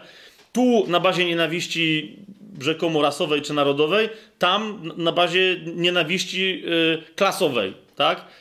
Ale jeszcze raz, struktury jakby mentalne, które z tego wynikają, e, służby specjalne, tu gestapo, tam KGB, czy co oni tam wtedy mieli e, i, i tak dalej, i tak dalej. No, masę podobieństw, które powiedziałbym, że nawet należałoby się zastanowić, czy za tymi dwoma totalitaryzmami w ogóle jeden zwierzchni demon e, nie stał, tak? Ale znowu, ja teraz nie mówię, że ja tu miałem jakieś objawienie na ten temat, czy tam coś, tylko mówię o tym, żeby, żeby wam zwrócić uwagę, że tu między innymi, ale to nie jest jedyny moment, e, zaraz będziemy to kontynuować, Biblia wyraźnie pokazuje, że nie tylko za działaniami jednego człowieka, który może być kuszony przez konkretnego demona, ale także za działaniami całych ludzkich organizacji, narodów, y, za kierunkiem historii pewnych nacji mogą istnieć kierujące tą historią demony, jeżeli jakaś większa grupa ludzi nie chce się poddać woli Bożej. Tak? Y, widzicie, jak, y, jak Żydzi przestali de facto chcieć słuchać Jahwe, no to wiecie, tam się natychmiast pojawiła Ashera, którą Jeremiasz ostatecznie zdefiniował jako królową nieba. Wie, wiecie o co mi chodzi? Ale tam cały panteon jeszcze innych jakichś bożków i, i dziadostw tak? Ale, ale to, to było widać, tak? Że oni wtedy tejże bogini, czy półbogini e, składali śluby i tak dalej. Tak- no pamiętacie to, to co mówiliśmy o tym przy okazji Jeremiasza? I, I tu po raz kolejny widać, że naprawdę jak wtedy mówiłem o tym, że, że za pewnymi e, bałwochwalczymi odruchami narodów, czy tendencjami narodów, tak? Że, że stoją demony, a nie tylko po prostu fałszywa teologia, to tutaj w księdze Daniela to jest wprost powiedziane tak? Persowie za sobą, nad sobą, e, jako właściwego rozgrywacza tych marionetek perskich mieli e, straszliwego, ogromnego e, demona, który, który jest tu nazwany księciem anielskim e, Królestwa Perskiego. Przeskoczmy sobie w tym rozdziale 10 do wersetu 20-21. Zauważcie jeszcze raz ten, ten, który tutaj przyszedł do, do Daniela e, kontynuuje tę swoją wypowiedź i mówi, że walka będzie się toczyć dalej. Zobaczcie, wtedy on rzekł: Czy wiesz, dlaczego przyszedłem do ciebie? Lecz teraz muszę wrócić, aby walczyć z księciem anielskim perskim, a gdy wyruszę do boju, oto zjawi się książę anielski grecki. Widzicie to? Więc, więc znowu mówi: nie, nie tylko, że będzie problem z Persami, ale właśnie, ale już podnosi Hellenów inny demon, i tamten demon e, rzuci Hellenów przeciwko Persom. Tak? Zaraz jak macie, wiecie, te wszystkie historie e, mm, walk całych, wojen toczonych y, między Helenami a Persami, włącznie z jakimiś tam podnoszonymi do rangi ikon historiami typu e, 300 z Leonidasem, wie, wiecie o co mi chodzi, tak? To, to teraz my sobie coś tam możemy czytać w historii, albo nie wiem, ktoś może pójść i fajny film obejrzeć y, w kinie z jakimiś tam hipotezami, ale prawda jest taka, że to był odprysk tej historii, która tutaj w Biblii jest opowiedziana. To dwa demony po podniosły przeciwko siebie dwa narody, yy, czy imperia wręcz z ogromnym potencjałem i rzuciły przeciwko sobie. Po prostu. Tak? Więc on tu mówi, widzicie, że teraz muszę wrócić, aby walczyć z księciem anielskim perskim, a gdy wyruszę do boju, oto zjawi się książę anielski grecki. Doprawdy oznajmię ci, co jest napisane w Księdze Prawdy i nie ma ani jednego, kto by mężnie stał po mojej stronie przeciwko nim, oprócz Michała, waszego księcia anielskiego.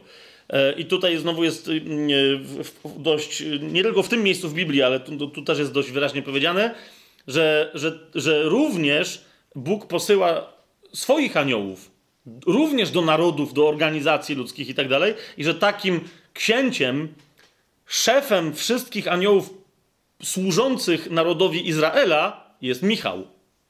Tak? Michael, któż jak Bóg. Tu jest tu wyraźnie powiedziane, że, że nikt nie staje tak mocno y, jak Michał, wasz książę anielski, wasz, czyli mówi to e, tutaj ta postać do do Daniela jako do Żyda, nie jako do Babilończyka. Tak? Otwórzmy sobie więc w tym kontekście Efezjan 6 rozdział, oczywiście e, wszystkim chrześcijanom doskonale znany, ale jeszcze raz chciałbym, żebyśmy właśnie w tym kontekście e, tych Efezjan tutaj wyraźnie usłyszeli. To jest 6 rozdział, 12 werset. Bo jeszcze raz to, co wam powiedziałem, za ludźmi stoją demony.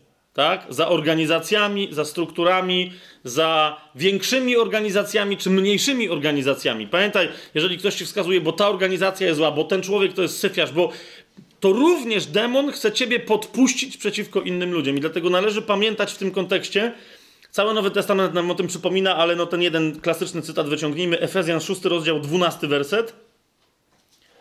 Bój toczymy nie z krwią i ciałem.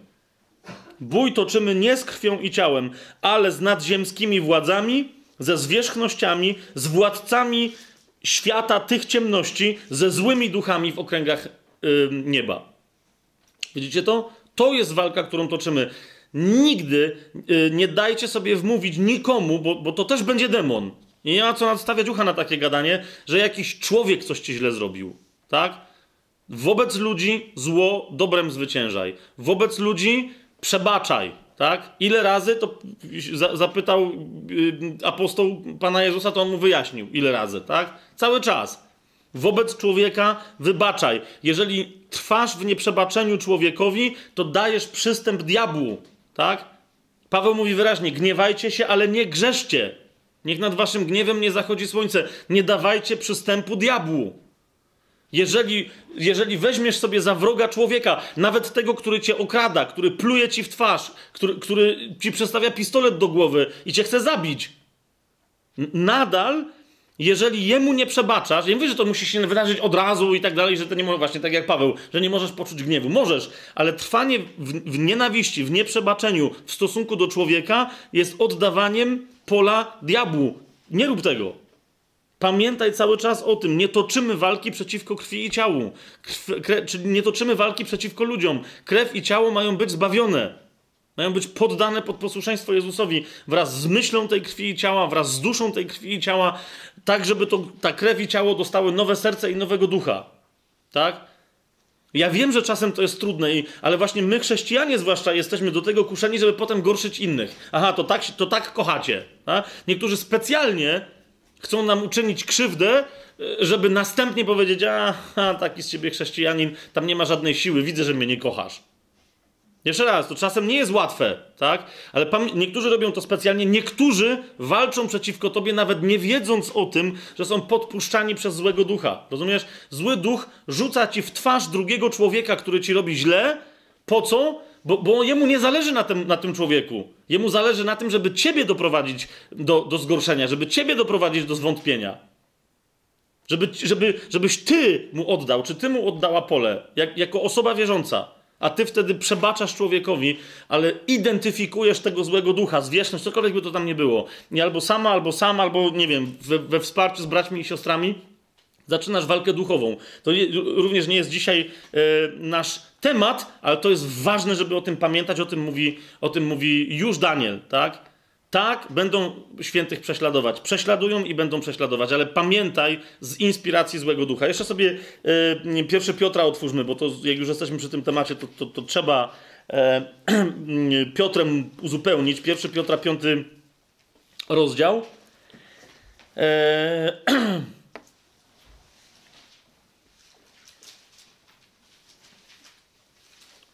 Właśnie to jest to, pamiętaj, jesteś w rękach Bożych, tak? Piąty rozdział od siódmego wersetu czytajmy. Wszelką troskę swoją złóżcie na Niego, czyli na Boga, bo On ma o was staranie. W innych tłumaczeniach chyba tysiąclatka mówi, bo Jemu na was zależy. Na Tobie zależy. Bogu zależy, rozumiesz? Bardziej niż Tobie kiedykolwiek na czymkolwiek. I teraz patrzcie dalej, co się dzieje. Jak już przełożysz wszystkie swoje troski na Boga, po prostu zrelaksuj się, tak? Odpręż się, Bogu na tobie zależy. To wtedy patrzcie, co się dzieje, co, co mówi Piotr. I w... bądźcie trzeźwi, czuwajcie. Ostatnio też żeśmy sobie troszkę o czuwaniu już powiedzieli. Bądźcie trzeźwi, czuwajcie. Przeciwnik wasz, diabeł, chodzi wokoło jak lew ryczący, szukając kogo by pochłonąć. I teraz on mówi: przeciwstawcie mu się, mocni w, wierze. Zwróćcie uwagę, co, co mówi Piotr? Wiedząc, że te same cierpienia są udziałem braci waszych w świecie. Mówi, widzicie? Jakie to są cierpienia? Prześladowania wszelkiego typu przeciwko chrześcijanom. A on mówi: Pamiętajcie, to nie ludzie was prześladują. To diabeł krąży i ryczy jak lew, szukając kogo by, kogo by w ten sposób zwieść i pochłonąć.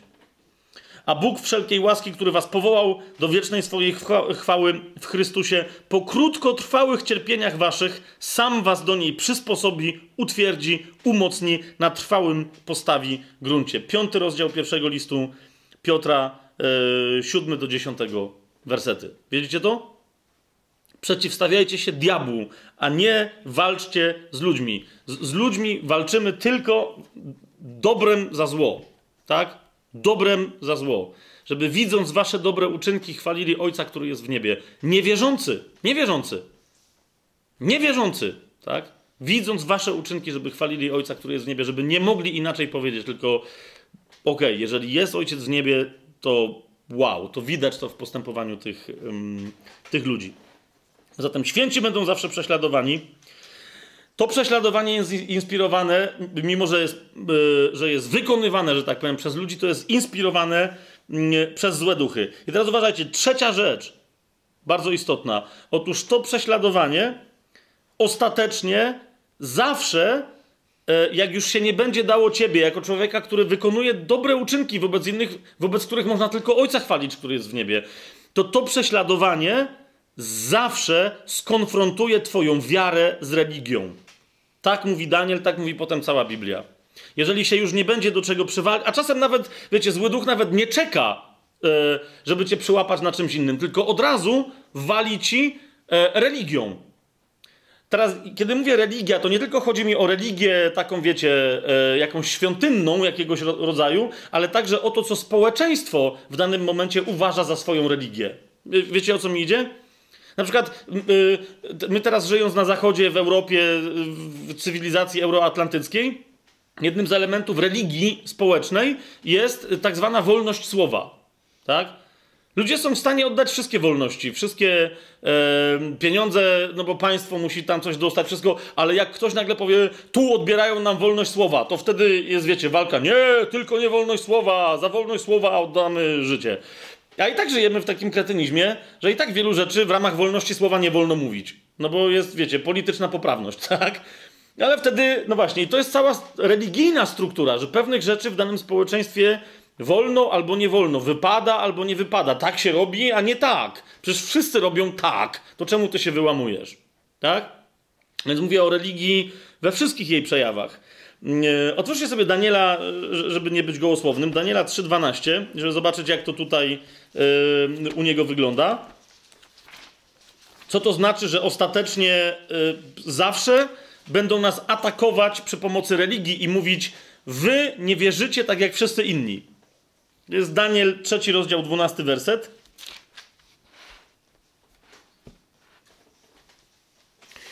Tu przychodzą, wiecie, konfidenci do króla e, i, i mówią, 13 e, rozdział, 12 werset, są mężowie judzcy, to jest na temat Daniela i jego tam towarzyszy, są mężowie judzcy, którym powierzyłeś zarząd prowincji babilońskiej. A, to jest nie, to jest na temat tych trzech. Szadrak, Meszak i Abednego. Ci mężowie nie zważają na twój rozkaz o królu, nie czczą twojego Boga i nie oddają pokłonu złotemu posągowi, który ty wzniosłeś. To jest, to, to denuncjują, tak? Wszystko poza tym jest z nimi super, ale zauważ, jakie, co, co za szmaciarstwo. Nie, yy, nie są zgodni z naszą religią. Zobaczcie rozdział yy, szósty Księgi, yy, Księgi Daniela. Szósty rozdział, piąty werset i następny. To już jest, to już o, o Daniela chodziło. Nie wiedzieli znowu następnie, jak się do niego przywalić. Więc mamy. Satrapowie zaś i ministrowie szukali w sprawach państwowych pozoru do skargi przeciwko Danielowi, ale nie mogli znaleźć nawet pozoru do skargi, ani winy, gdyż był godny zaufania i nie stwierdzono u niego żadnego zaniedbania ani winy.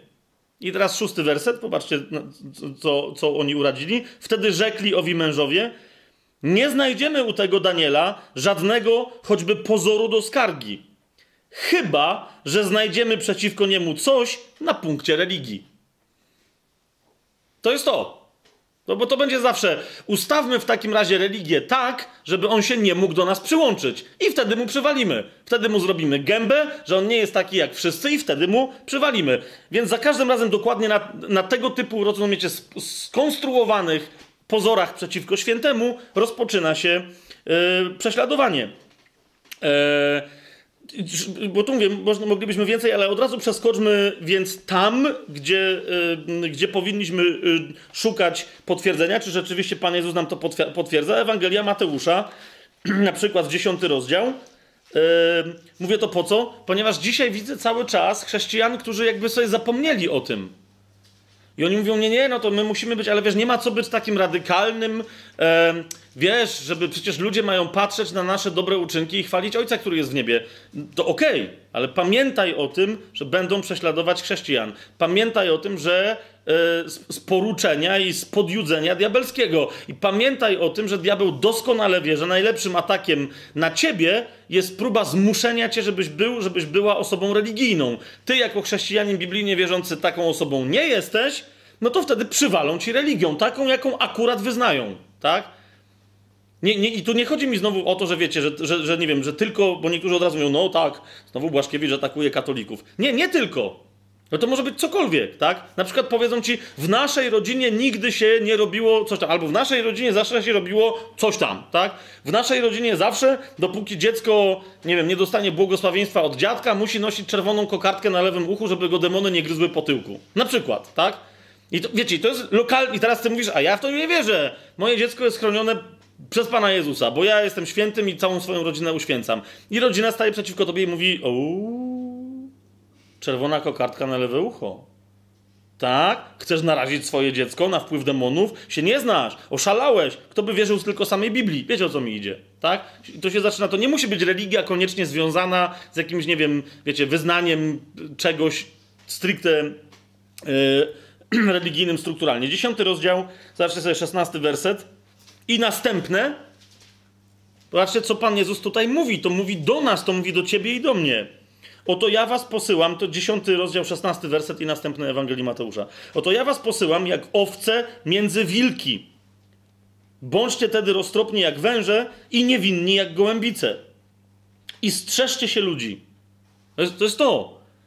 Nie, nie myśl sobie, że ktoś się fajnie do ciebie uśmiecha, i, ale jest niewierzący i że mu tak zostanie ponieważ jeżeli nie jest wierzący, nie, jest, nie, nie chodzi w łasce, nie, nie chodzi w duchu, to po prostu w pewnym momencie zostanie mu przetłumaczone przez złego ducha, że jednak jesteś złą osobą i ci dowali.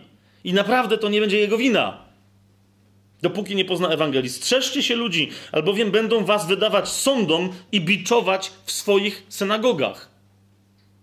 I z mojego powiodu zawodą, zawiodą was przed namiestników i królów, abyście złożyli świadectwo przed nimi i poganami.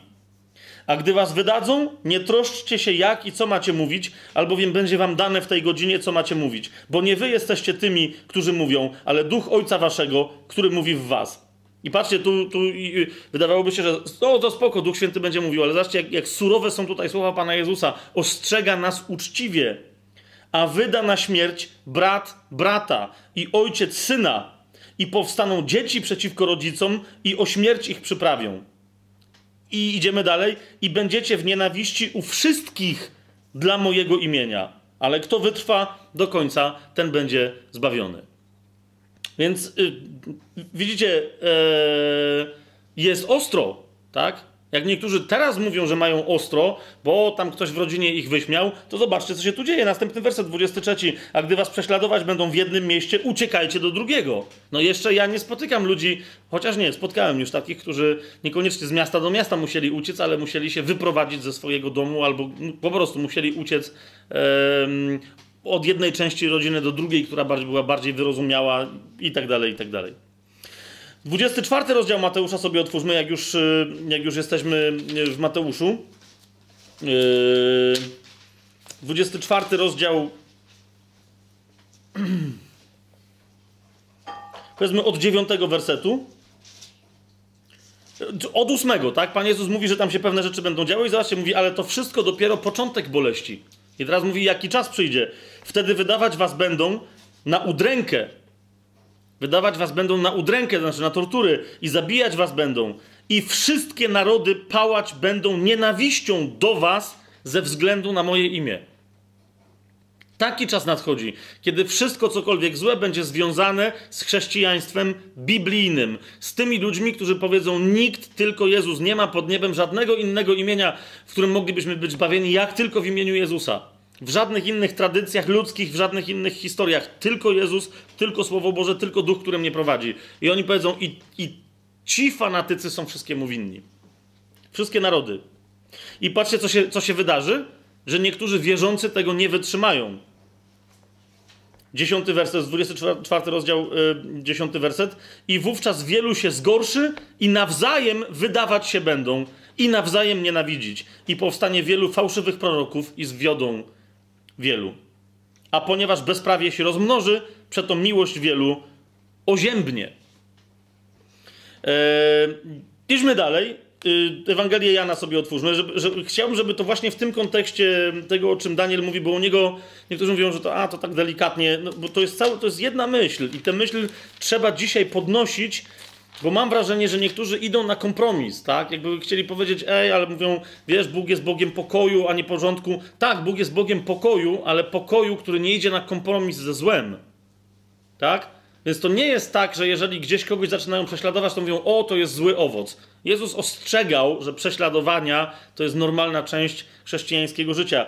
Jana Ewangelię, 16 rozdział, otwórzcie sobie. Pan, sam Pan Jezus dalej yy, nas naucza, tak? Od drugiego wersetu. Wyłączać was będą z synagog. Więcej, nadchodzi godzina. I teraz uważajcie, bo to jest, to jest najgorsze chyba, co, co do tej pory było powiedziane było powiedziane, że nienawidzić was będą narody, wszyscy, tak? Nawzajem wierzący się mogą e, wydawać, ale patrzcie, co to jest napisane. Będą was mm, e, wyłączać z synagog. Więcej nadchodzi godzina, kiedy każdy, kto was zabije, będzie mniemał, że spełnia służbę Bożą. To, I to Jezus powiedział wyraźnie. A, a to będą czynić dlatego, że nie poznali Ojca ani mnie.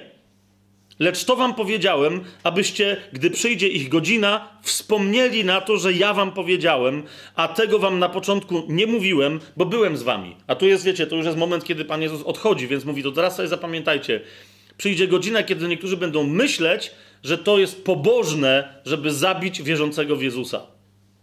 Że to, że to jest, że jest jakiś Bóg inny i że to jest ofiara dla tego innego Boga, że ten inny Bóg jest zadowolony, ponieważ jedynymi satanistami na świecie są chrześcijanie. Satanistami w sensie przedstawicielami przeciwnika tego Boga, którego wszyscy będą wyznawać. Ok? To już wiecie, mówimy o, o antychryście, ale wielu przychodziło w duchu antychrysta. Tak? Y, chrześcijanie, już o tym parokrotnie mówiłem, w Rzymie starożytnym byli mordowani jako e, najczęściej pisało się tylko jeden wyraz zbiorowy, tak? Ja, jaki, jest, y, jakie jest uzasadnienie wyroku śmierci dla chrześcijan? I y, często było tak, że się tylko pisało 750 ludzi idzie na śmierć i był podpis, uzasadnienie ateisti. Czyli, że idą na śmierć jako ateiści. Nie, że nie wierzą w Boga, ale że nie chcą oddawać czci Bogom tak, jak czynił Rzym. I dlatego w Rzymie, jak zobaczycie te antychrześcijańskie teksty, których, których wciąż sporo mamy, najczęściej chrześcijanie są nazywani zabobonnymi ludźmi, którzy nie potrafią, tak jak nowocześni ludzie, oddawać kultu Bogom którzy są jacyś zapalczy, w jakimś zabobonie dziwnym zapaleni, że nie chcą być tak jak wszyscy inni religijni ludzie, którzy są oświeceni. A to są, jakieś, to są jakieś tempaki, jakaś ciemnota. Nie chcą ani kadzidła zapalić, ani ofiary z płatków różanych złożyć, ani, ani zabić jakiegoś baranka, ani pójść do świątyni, ani się ukłonić żadnemu posążkowi, ani jakiegoś obrazka za na ścianę zawiesić. Nic nie chcą robić. Więc ateisti, ponieważ w żaden sposób nie oddają kultu Bogom, to pewnie w żadnego nie wierzą. Niezależnie od tego, że mówią, że wierzą właśnie w tego jednego, który jest prawdziwy i który tego całego badziewia nie potrzebuje. To jest to. Yy, objawienie sobie otwórzmy, yy, Janowe.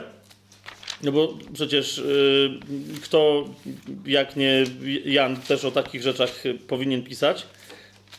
Drugi rozdział. Bo jak już to wszystko sobie powiedzieliśmy, e, to, to, to, musimy, to musimy sobie też przypomnieć jeszcze raz, tak? Co, co nam Słowo Boże na ten temat mówi. Czyli będą prześladowania, Te prześladowania e, będą inspirowane przez złe duchy, dlatego my nie mamy oddawać ludziom, ale toczyć walkę duchową. Te prześladowania będą, będą miały podstawę i będą prokurowane na bazie religijnej, ale teraz pamiętajcie, że niezależnie. Tu mam, tu mam taki fragment, gdzie Pan Jezus mówi do jednego konkretnego kościoła, ale myślę, że to jest najważniejsze, to jest do ciebie i do mnie, na każdy czas. To jest drugi rozdział, dziesiąty werset.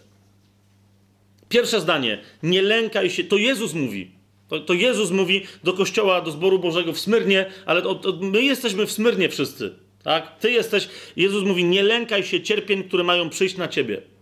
I konkretnie on tam do kościoła w, Smyr w Smyrnie mówi: Oto diabeł wtrąci niektórych z was do więzienia, abyście byli poddani próbie i będziecie w udręce przez 10 dni. Bądź wierny aż do śmierci, a dam ci koronę żywota. To jest to, co Jezus przypomina. Mówi: To, są, to, jest tylko, to tylko krótko potrwa. Pamiętaj.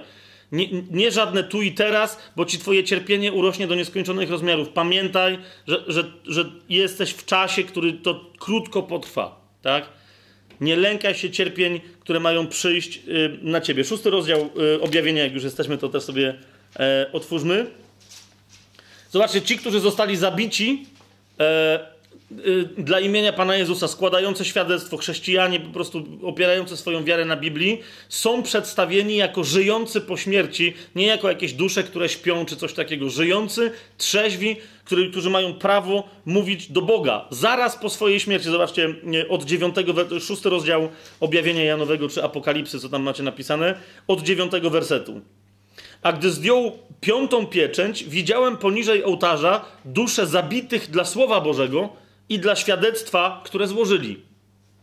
I wołały te dusze donośnym głosem: Kiedyż, Panie święty i prawdziwy, rozpoczniesz sąd i pomścisz naszą krew na mieszkańcach ziemi? I dano każdemu z nich szatę białą, i powiedziano im, aby jeszcze odpoczęli przez krótki czas, aż się dopełni liczba współsług i braci ich, którzy mieli podobnie jak oni ponieść śmierć. Rozumiecie? Oni już są, oni już są ubrani w białe szaty. Jeżeli ktoś gdzieś może powiedzieć wieczne odpoczywanie, to on, to nie wieczne, ale odpoczywanie na krótki czas mają ci, którzy umarli dla Słowa Bożego, dając świadectwo o Jezusie. Ci, ci tam cierpliwie mają jeszcze chwilę poczekać, aż się dopełni liczba tych, którzy mają być, um, którzy mają być zamordowani. Ale pamiętajcie, e, gotowość na, na bycie nawet zabitym dla imienia Pana Jezusa wynika z chrztu. Tak? Kto idzie w chrzest, kto idzie pod wodę, jak mówi Paweł w liście do Rzymian w szóstym rozdziale, zanurzył się w śmierć Chrystusa i jest martwy. I teraz całe później życie, umartwianie, e, krzyżowanie starego człowieka, czy zewnętrznego człowieka, czy, czy tego psychicznego człowieka, jest cały czas uświadamianiem sobie, że nieważne co się dzieje z moim ciałem, z moimi emocjami. Po prostu, bo one się kończą. Jak się jeszcze rzucają, to, ale po prostu mam siłę śmierci Chrystusa w sobie już dla tego świata, jestem martwy. Dlatego tak wielu chrześcijan y, wie, że, że ta śmierć fizyczna, to oni już, jeżeli ktoś dar zanurzenia w śmierć Chrystusa, który przychodzi wraz z chrztem, jeżeli nim żyje, Głosi śmierć Chrystusa, aż przyjdzie. Jeżeli nim żyje, jeżeli tak jak Paweł mówi, postanowiłem nie znać od tej pory już nikogo więcej, tylko Chrystusa i to Chrystusa ukrzyżowanego, to, to, to się nie boi śmierci. Tak? Znaczy, bo, bo, wie, że już umarł. Cze, czego się jeszcze ma bać trup? Że go jeszcze skopią? Widzę, że nikt się nie śmieje, to nie wiem, może to był słaby żart. No nie, ale chodzi mi o to, że że no, załóżmy, tak, że, że ktoś z nas by umarł, ale jeszcze by wiedział, że już umarł, ale jeszcze. To czy, momencie, rozumiesz, nie, nie, czujesz bólu. Lęk w, w, większości powoduje ból, czy potęguje ból, tak? Wiara ma nas prowadzić do takiego właśnie zwycięstwa. Tak, że yy, nie pamiętam, co to był za film, w którym yy, ten jakiś taki szaleniec przechodził z krzyżem yy, ulicą czy naprawdę wierzysz? Czy Bóg nie umarł? To, to któryś z tych filmów, tak? I tam jakiś tam kolesiom jakimś przeszkadza w napadzie. E, czy naprawdę wierzysz? Właśnie. I oni mówią, wyciągają tam jakiegoś gnata, ktoś tam wyciąga i mu mówi, że e, sugeruje, że go mogą zabić, tak? I to właśnie, i to jest odpowiedź chrześcijanina, tak? Który patrzy w tą lufę pistoletu i mówi, ja jestem gotów umrzeć. A ty? Do gościa, który trzyma mu pistolet w mordę wycelowany, tak? I mówi, okej, okay, ja jestem gotów umrzeć, a ty? Z całym spokojem, wypal! A ty masz pistolet i bardziej się boisz niż ja, w którego pistolet jest wycelowany.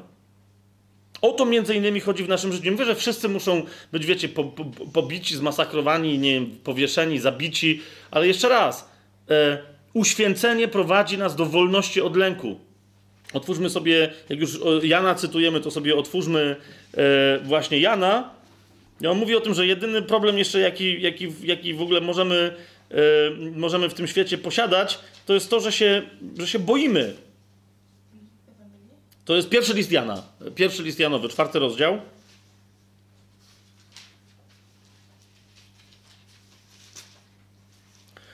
Czwarty rozdział, osiemnasty werset, ja nie będę teraz tego rozwijał, ale tam on mówi wyraźnie, że, że, że czwarty rozdział pierwszego listu Janowego, czwarty rozdział, osiemnasty werset, w miłości nie ma bojaźni, bo doskonałą, doskonała miłość usuwa lęk. Po prostu. I dlatego więź, autentyczna więź w Duchu Świętym przez pośrednictwo naszego Pana Jezusa z Ojcem wypełniająca nas miłością usuwa wszelki lęk. I dlatego e, można szybko, zobaczcie, piąty rozdział, e, czwarty, piąty werset, można dojść do takich wniosków, jak Jan też dochodzi. Tak? Niezależnie od tego, co się dzieje, jakie jest prześladowanie, my już wygraliśmy, zanurzając się w odkupieńczą śmierć yy, i przechodząc przez śmierć Chrystusa w Jego zmartwychwstanie ku naszemu zmartwychwstaniu. Zobaczcie, piąty rozdział pierwszego Janowego czwarty i piąty werset, bo wszystko, co się narodziło właśnie w ten sposób z Boga, zwycięża świat. A zwycięstwo, które zwyciężyło świat, to wiara nasza. A kto może zwyciężyć świat, jeżeli nie właśnie ten, który wierzy, że Jezus jest synem Bożym? To jest to. A zatem y, śmierć, my, my wtedy rozumiemy, że jeżeli przychodzi śmierć, to ona przychodzi dlatego, że Pan uznał sługo dobry i wierny, wypełniłeś już swoją misję. Śmierć jest przyjmowana z otwartymi ramionami. Pamiętacie Szczepana, który, który widzi Jezusa tak? i mówi: Przyjmij ducha mojego. Śmierć jest wreszcie upragnionym przejściem dla, yy, dla chrześcijanina, który po prostu wie, że to jest, że ostatecznie właśnie w tym momencie ten świat yy, przezwycięża. Natomiast kiedy przychodzą prześladowania na chrześcijanina, a jeszcze nie przychodzi kres jego misji, to chrześcijanin, podobnie jak Daniel czy jego towarzysze, może być wrzucony nawet do pieca ognistego, może być wrzucony do jaskini pełnej lwów i Bóg go stamtąd wyciągnie bez jednego zadraśnięcia, nawet włos z głowy mu nie spadnie. Jasne jest to, co mówię? Po prostu. Po prostu. Bo święci umierają, święci, mm, święci żyją zawsze e, według woli Bożej. Wróćmy do Daniela. Stwórzmy sobie y, y, drugi rozdział Daniela. Ta, to jest ta modlitwa, którą, y, na, na bazie której dzisiaj się modliliśmy. Bóg tam przypomina, że, że On jest, znaczy Daniel to ogłasza, że Bóg jest Panem wszystkiego, całej historii. Tak? Jak, ktoś się, jak ktoś pod nim wierzga, jak, jak myśli, że jest dzikim koniem, że może Boga z grzbietu zrzucić, no to, to sam powoduje problemy chrześcijanie, którzy poświęcają swoją wolę woli Ojca, nie moja wola, ale Twoja niech się stanie, tak żyją, po prostu żyją, żyją szczęśliwi i dlatego wchodzą do pieca, bo jeżeli w piecu mają się spalić, to dobrze, to, to wtedy, to jest tak jak Paweł mówi, pamiętacie, tak? Dla mnie żyć czy umrzeć, mówi, żyć to jest dla was zysk, umrzeć, mówi, to super, bo jestem z Chrystusem. Wiecie, co mi chodzi, tak? I dlatego ci tutaj wchodzą do tego pieca, mówią, dobra, umrzemy, no to super, będziemy z Bogiem, tak? A nie umrzemy, no to dalej działamy. Dlatego Daniel wskakuje do tych lwów, mówi, dobra, no to nie rozszarpią. Nie rozszarpują, no to fajnie, no to idę dalej. No to chodzi. Spójrzcie, y, y, y, drugi rozdział Daniela od 20 wersetu. Zaczął Daniel mówić tymi słowy. Niech będzie błogosławione imię Boga od wieków na wieki, albowiem do Niego należą mądrość i moc. On zmienia czasy i pory, On utrąca królów i ustanawia królów. Udziela mądrości mądrym, a rozumnym rozumu. On odsłania to, co głębokie i ukryte, wie, co jest w ciemnościach, bo u niego mieszka światłość. Ciebie, Boże moich ojców, chwalę i wysławiam, bo mi dałeś mądrość i moc, a teraz oznajmiłeś mi to, o co Cię prosiliśmy. W 44 wersecie, jak sobie tam yy, przeskoczymy, spójrzcie, yy, tam jest powiedziane, że, że, że nagroda nie jest tylko nagrodą dla ciebie, jako dla chrześcijanki czy chrześcijanina za takie życie i być może za taką śmierć. Nie jest tylko nagrodą jakąś duchową w jakimś wyimaginowanym niebie, ale właśnie Daniel pierwszy przypomina, tak jak Pan Jezus w błogosławieństwach mówi, sięgniemy sobie szybko do błogosławieństw, yy, bo mam wrażenie, ja teraz będę cytował, a lepiej jest to zobaczyć na. Zobaczcie Ewangelię Mateusza, piąty rozdział. Na przykład takie błogosławieństwo. Jezus mówi o błogosławionych, to są wierzący w Niego. Tak zawsze na przykład piąte błogosławieństwo. Błogosławieni cisi, albowiem oni posiądą ziemię. Jeżeli ktoś był tak cichy, że był prześladowany z powodu Pana Jezusa, zobaczcie dziesiąty werset tego rozdziału. Błogosławieni, którzy cierpią prześladowanie z powodu sprawiedliwości, albowiem ich jest Królestwo Niebios. To niektórzy mówią, no bo pójdą do nieba, no ale dobra, a jeżeli byli zabici dla Pana Jezusa, to kiedy oni mają niby posiąść ziemię? Piąty rozdział, piąty werset Mateusza. Błogosławieni cisi, albowiem oni posiądą ziemię. Otóż Daniel, wróćmy do niego, mówi wyraźnie, będzie trwać królestwo wiecznie, Boże, które, które będzie królestwem wypełnienia duchowego, ale ono się rozpocznie od królestwa e, na ziemi, na tej ziemi, pod tym niebem, które się rozpocznie od przyjścia Mesjasza. I widzicie, jeżeli ktoś wyraźnie, wprost o tym pisze, bo niektórzy mówią, że czasem cytowaliśmy przy innych prorokach i w innych miejscach Biblii, że skąd ja wiem, że to są rzeczy odnoszące się do tego królestwa tysiącletniego, o którym Jan mówi na końcu objawienia. Ano stąd, że one się w Starym Przymierzu pojawiają właśnie w kontekście zapowiedzi Daniela. On mówi, ci wszyscy, którzy będą wierni Bogu, którzy są święci, oni zmartwychwstaną i będą rządzić razem z Mesjaszem. Zobaczcie, Daniel, drugi rozdział od 44, 44 werset nawet, nie od 44 wersetu. Y, tam jest powiedziane, że przyjdzie wreszcie, będą tam cztery królestwa, ale przyjdzie piąte i to będzie w ogóle co innego. I to jest za dni tych, yy, za dni tych królów Bóg niebios stworzy królestwo, które na wieki nie będzie zniszczone, a królestwo to nie przejdzie na inny lud. Zniszczy i usunie wszystkie owe królestwa, lecz samo ostoi się na wieki. A więc widzicie, że będzie istnieć królestwo, które się rozprawi z ziemskimi królestwami. Tak? E, ktoś powie, dobra, to jest za mało. Siódmy rozdział w takim razie sobie Daniela otwórzmy. Jeszcze raz. E, wraca Daniel nie tylko w tych miejscach, ale e, takie najważniejsze chcę wam pokazać. 21 werset, siódmy rozdział, 21 werset. Widzicie, jest, jeszcze raz przypomnę ten fragment, że, że święci będą zabijani, ale patrzcie, co się dzieje dalej. Gdy patrzyłem, to jest 21 i następny werset.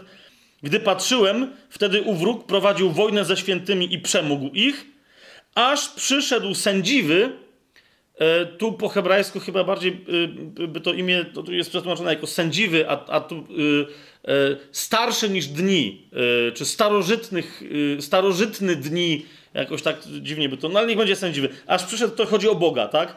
Aż przyszedł sędziwy i odbył się sąd i prawo zostało przyznane świętym Najwyższego i nadszedł czas, że święci otrzymali królestwo. I znowu niektórzy mówią, dobra, ale to jest, wiesz, Królestwo Niebieskie w niebie, taka historia. No to 26 mamy, bo to jest dalej się kontynuuje ta historia. Zobaczcie, co jest napisane. Chyba jaśniej się nie da. 26 werset i następne.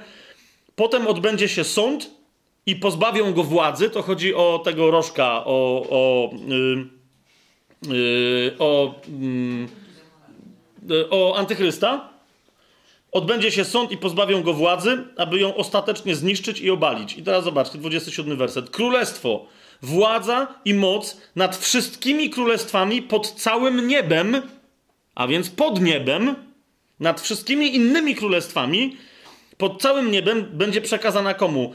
Te królestwo, władza i moc będą przekazane ludowi świętych Najwyższego. Tych świętych, o których na przykład w wersecie 25 jest powiedziane, że Antychryst będzie ich, będzie ich męczył i, i, i, i, zabijał, i o których wcześniej jest powiedziane, że będzie ich zwyciężał. Tak? Ty, w 21 wersecie, że, że, że ich przemoże.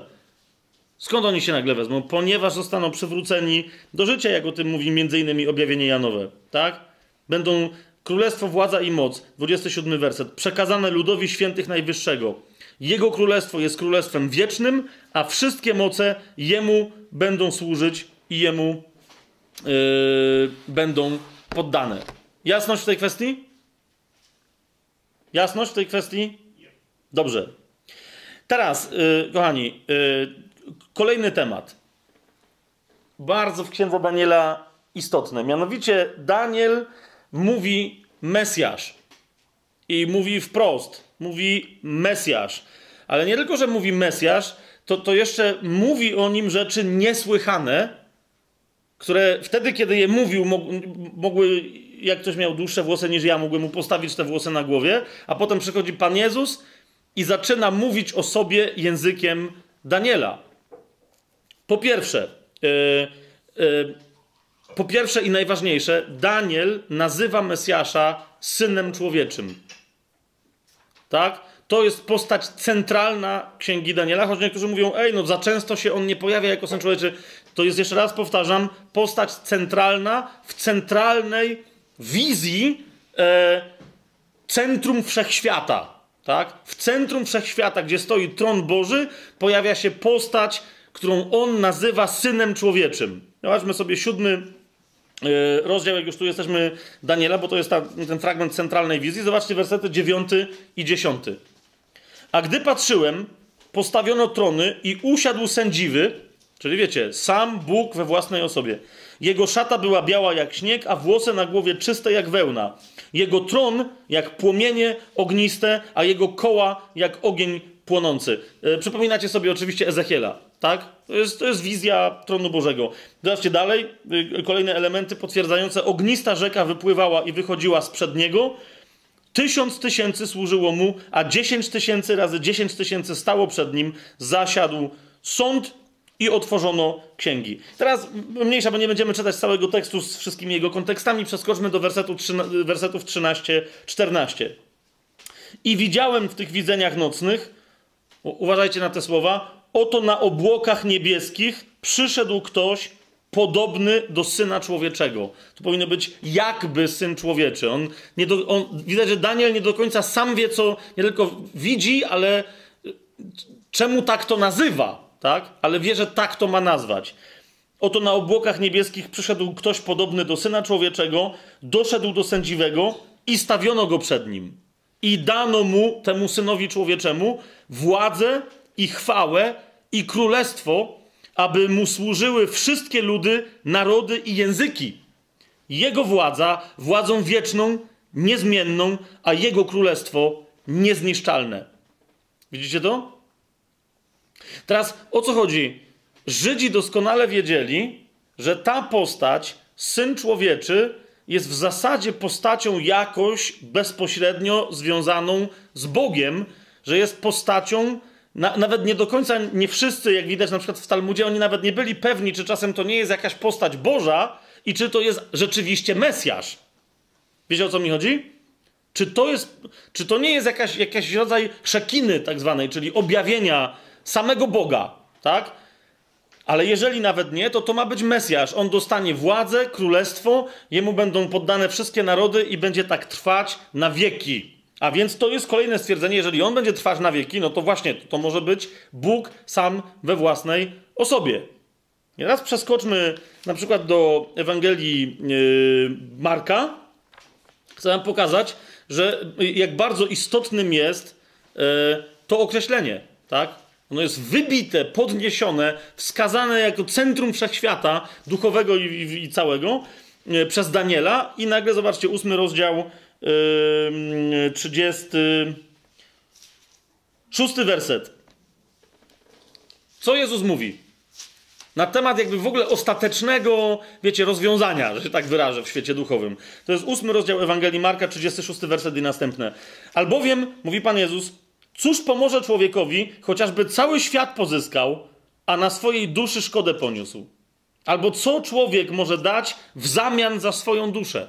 I teraz patrzcie, jaka jest konkluzja. Kto bowiem wstydzi się mnie i moich słów przed tym cudzołożnym i grzesznym rodem, tego i syn człowieczy wstydzić się będzie, gdy przyjdzie w chwale ojca swojego z aniołami świętymi.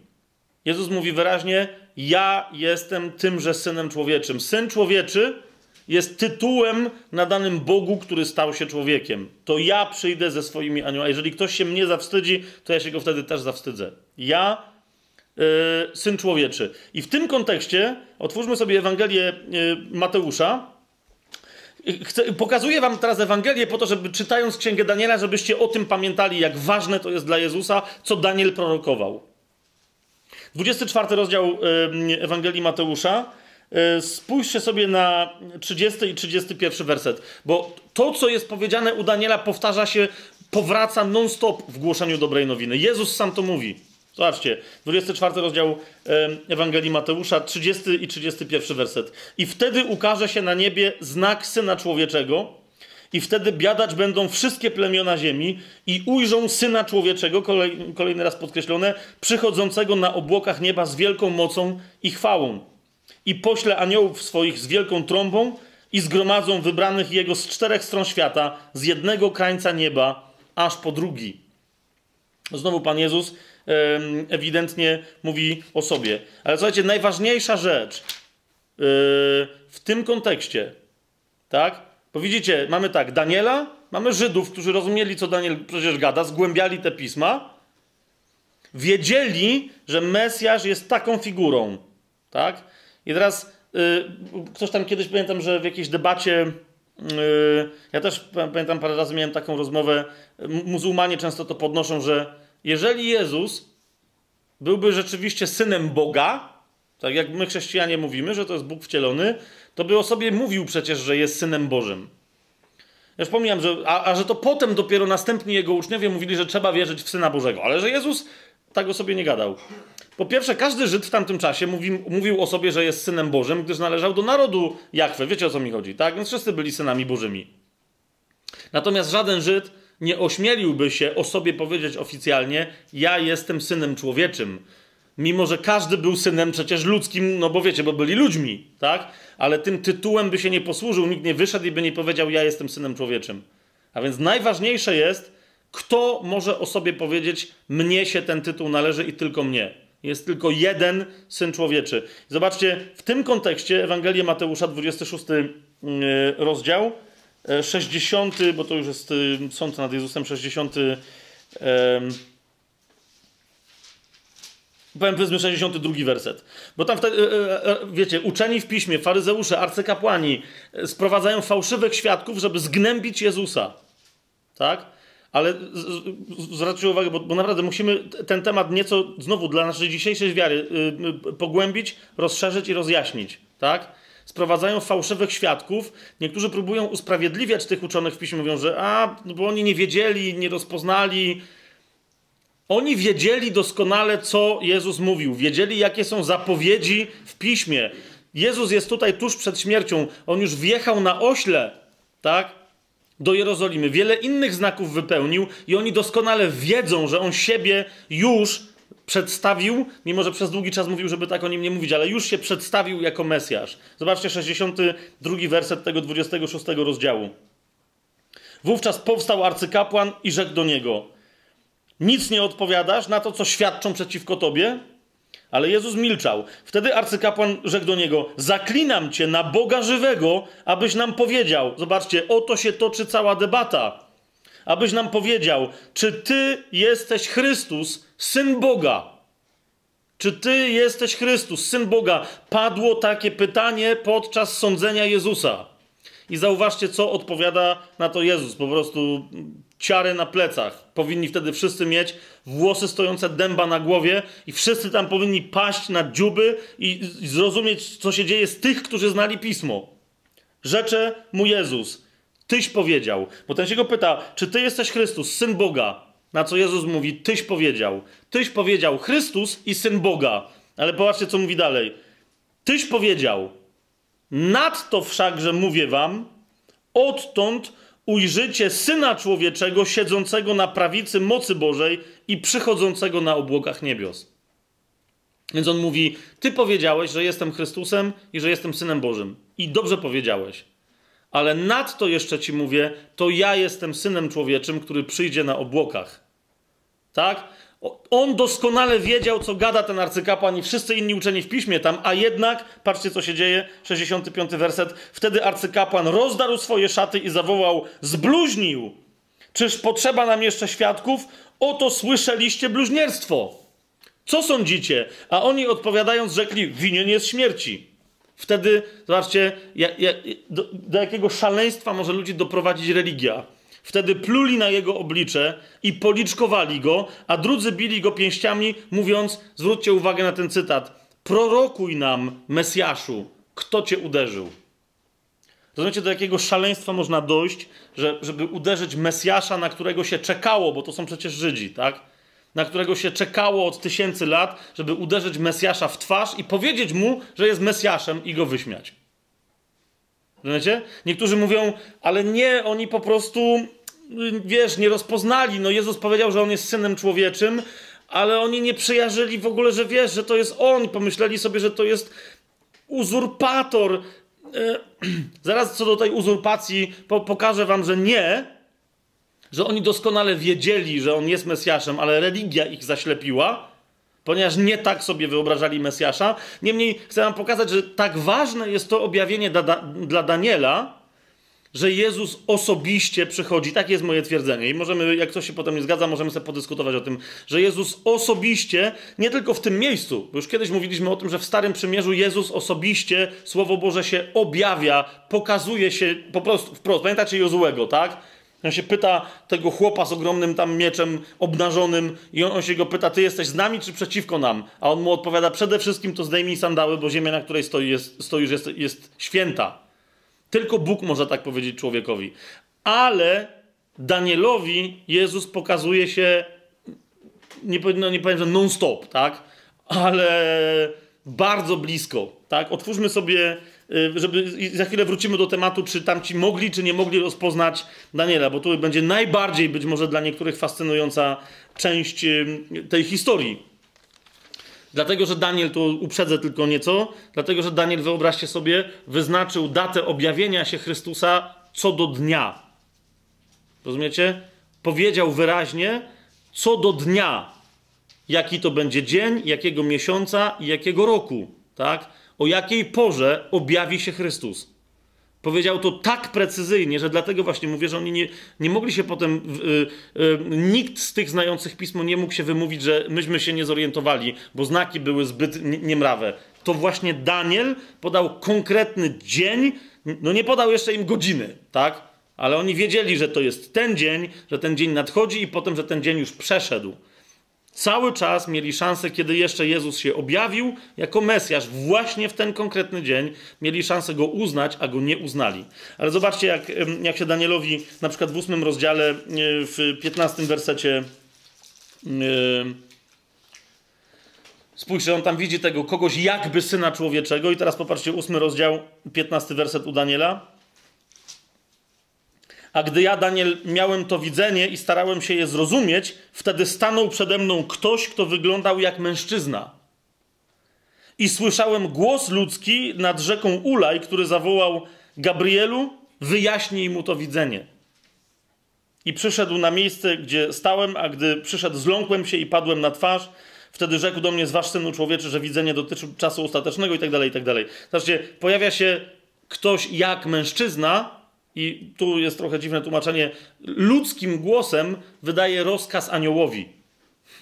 Tak? I to nie byle jakiemu aniołowi, tylko aniołowi Gabrielowi. Gabrielu, wyjaśnij mu, e, wyjaśnij mu to widzenie. Spójrzcie na przykład dziesiąty e, rozdział. Czwarty, bo niektórzy mówią, nie, nie, ale to jest Pan Jezus, to, to e, się pewna postać cały czas pojawia w, w księdze Daniela, a ta postać najpiękniej, najpełniej jest opisana w dziesiątym rozdziale od czwartego wersetu. No powiedzcie mi, kto to jest. A 24 dnia pierwszego miesiąca byłem nad brzegiem wielkiej rzeki, to jest Tygrysu. A gdy podniosłem oczy i spojrzałem, oto był mąż ubrany w szatę lnianą, a biodra miał przepasane pasem ze złota z ufas. Ciało jego było podobne do topazu, oblicze jego jaśniało jak błyskawica, a oczy jego jak pochodnie płonące, ramiona i nogi jego błyszczały jak miedź wypolerowana, a dźwięk jego głosu był potężny jak wrzawa mnóstwa ludu. Otwórzcie sobie Księgę Objawienia, żeby od razu na świeżo sobie, e, sobie porównać od dziesiątego wersetu. Zobaczcie. E, objawienie Janowe, pierwszy rozdział, dziesiąty werset. werset. To, to mówi Jan. Zobaczcie, jak, jak są podobni właśnie z Danielem, nawet w widzeniu i w opisywaniu widzenia. Zobaczcie, co mówi, co mówi Jan. W dzień pański popadłem w zachwycenie i usłyszałem za sobą głos potężny, jakby trąby, który mówił: To, co widzisz, zapisz w księdze i wyślij do siedmiu zborów: do Efezu, i do Smyrny, i do Pergamonu, i do Tiatyry, i do Sardes, i do Filadelfii, i do Laodycei. I obróciłem się, aby zobaczyć, co to za głos, który mówił do mnie, a gdy się obróciłem, ujrzałem siedem złotych świeczników, a pośród tych świeczników kogoś podobnego do Syna Człowieczego. Widzicie? No, nawet to, to samo określenie.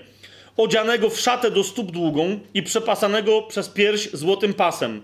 Głowa zaś jego i włosy były lśniące jak śnieżno-biała wełna, a oczy jego jak płomień ognisty. Nogi jego podobne do mosiądzu w piecu rozżarzonego, głos zaś jego jakby szum wielu wód. Widzicie?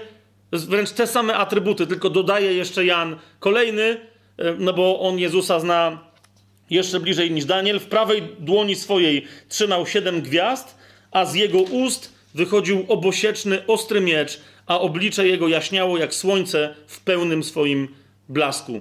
To też, gdy go ujrzałem, padłem do nóg jego, jakby umarły.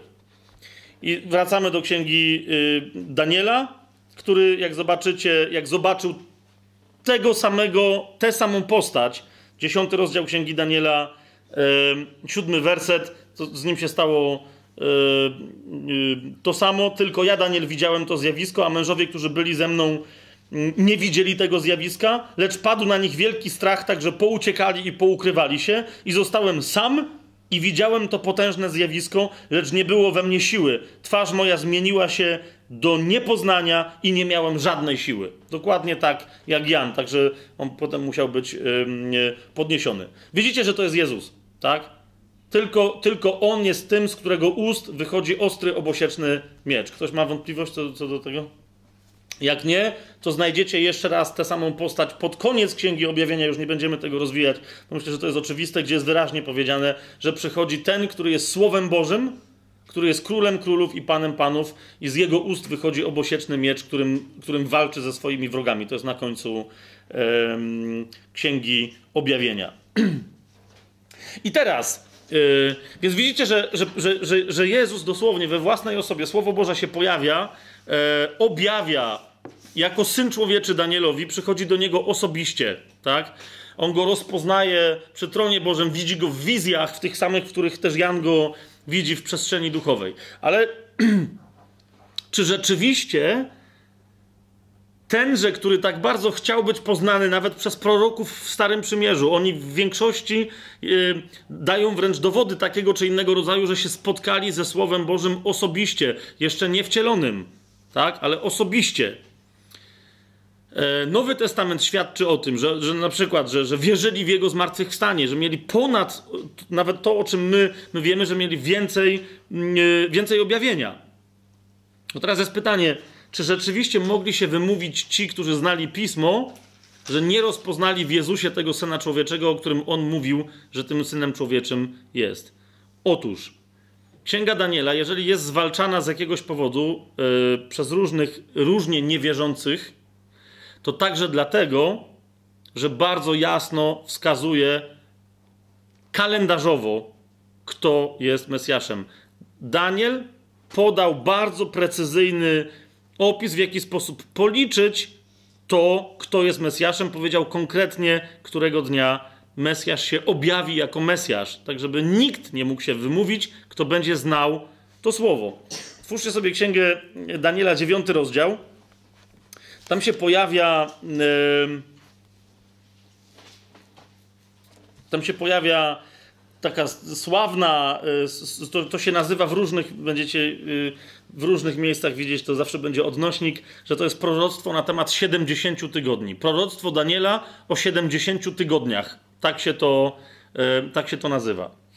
Otóż, kochani, nie, jeszcze raz mówię, my nie będziemy teraz rozważać, co całe to proroctwo. To jest dokładnie, rzecz ujmując, dziewiąty rozdział Księgi Daniela, wersety 24, 25, 26 i 27. To jest yy, ten, ten główne ciało, że tak powiem, proroctwa, że tak powiem, proroctwa o 70 yy, tygodniach.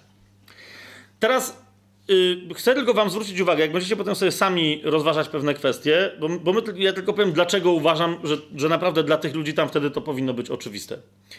Tylko, że mówię, do, do, do, do rozjaśnienia pewnej kwestii. Otóż w języku hebrajskim słowo tydzień nie ma takiego znaczenia, jak i w, i w umysłowości hebrajskiej, nie ma takiego znaczenia, jak na przykład w języku polskim, czy w angielskim, week, czy, czy tydzień, tak? Czyli, że to jest 7 dni tygodnia. No i to tydzień ma 7 dni. W języku hebrajskim tydzień y, oznacza 7 jakichś y, y, jednostek kalendarzowych. Na przykład dni, ale też może oznaczać tydzień 7 lat. Jest to jasne, co mówię?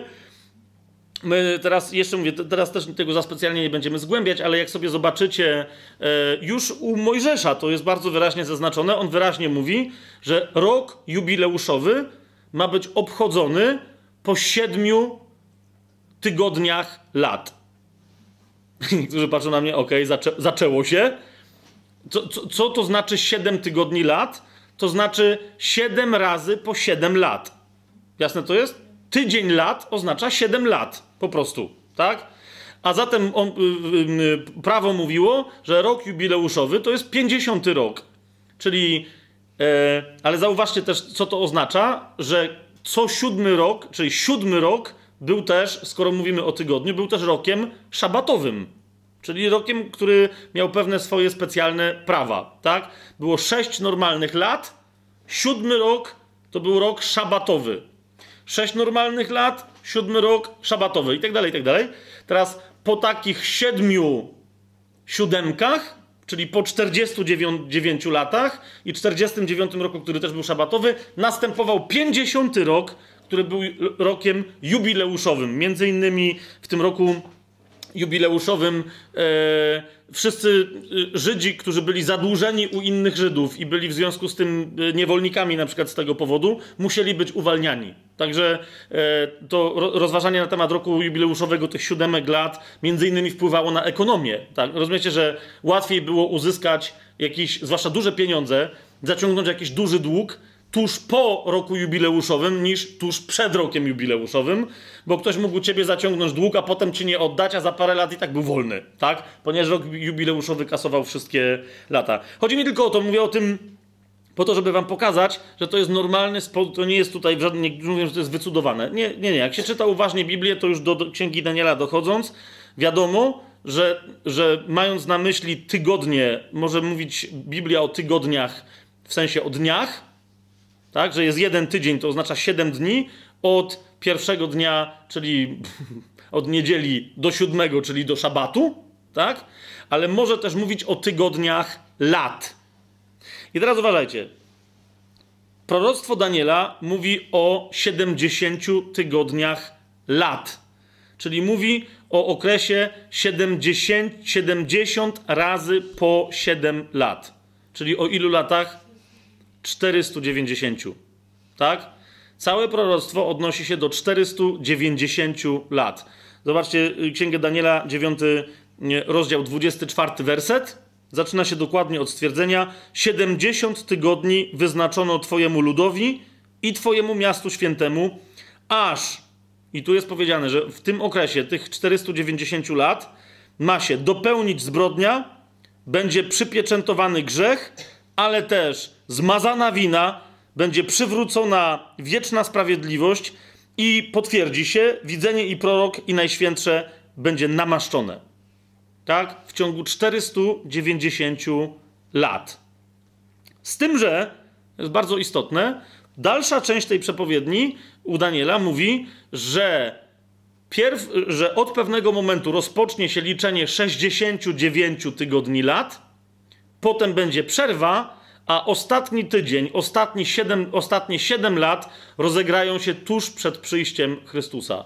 Czyli krótko mówiąc, będzie pewien okres, od, zaraz powiem skąd liczony, tak? bo, bo to proroctwo mówi o tym wyraźnie.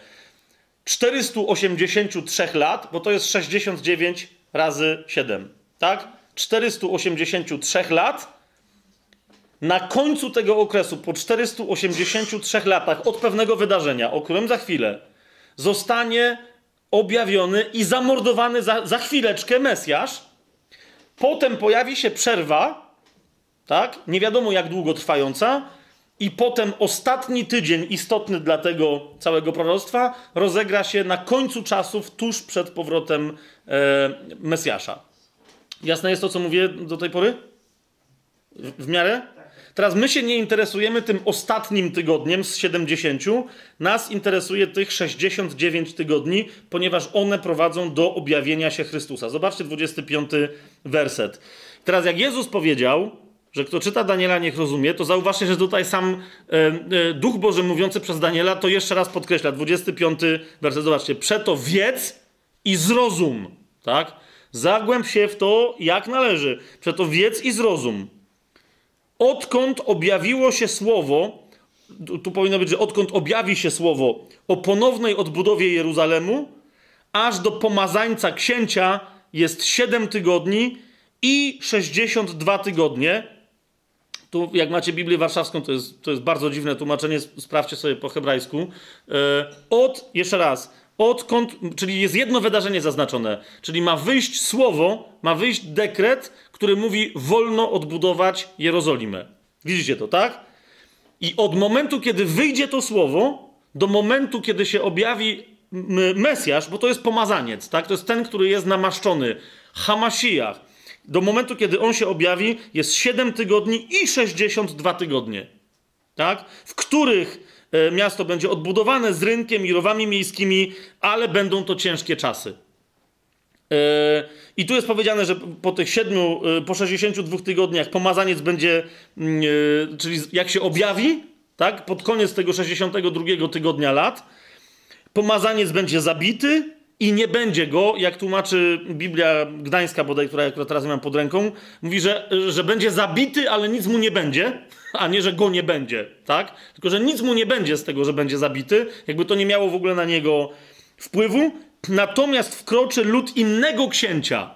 Tu już widzicie, pamiętacie, w księdze Daniela jest jeden książę, który jest anielski i inny książę, który jest diabelski, tak? Jest jedna zwierzchność, która pochodzi od Boga, jest inna zwierzchność, która pochodzi od szatana, tak? I tak samo tutaj macie księcia, który jest Mesjaszem. Zobaczcie, w 25 wersecie jest nazywany pomazańcem, księciem, czyli władcą, który jest tym obiecywanym Mesjaszem, na którego czekamy. A 26 werset mówi o tym, że jak on zostanie zabity, to w pewnym momencie tam się pojawi inny książę, ale który prawdopodobnie będzie antytezą tego księcia. Czyli jak ten jest Chrystusem, to ten, ten będzie antychrystusem, tudzież antychrystem. I teraz, kiedy się pojawi ten, ten drugi y, y, książę?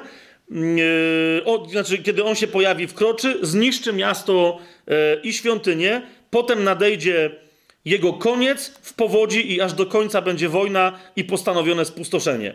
Ale zanim to wszystko się wydarzy, tenże antychryst zawrze ścisłe przymierze z wieloma na jeden tydzień, na jeden tydzień lat. I to będzie właśnie ten ostatni tydzień lat, o którym jest mowa. Tak?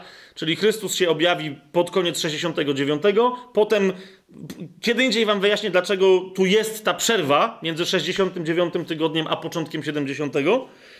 Ale ten w tym siódmym tygodniu, w tym ostatnim tygodniu, Yy, zawrze ścisłe przymierze z wieloma na jeden tydzień, w połowie tygodnia zniesie ofiary krwawe i z pokarmów, a w świątyni stanie obraz obrzydliwości, który sprawi spustoszenie, dopóki nie nadejdzie wyznaczony kres spustoszenia.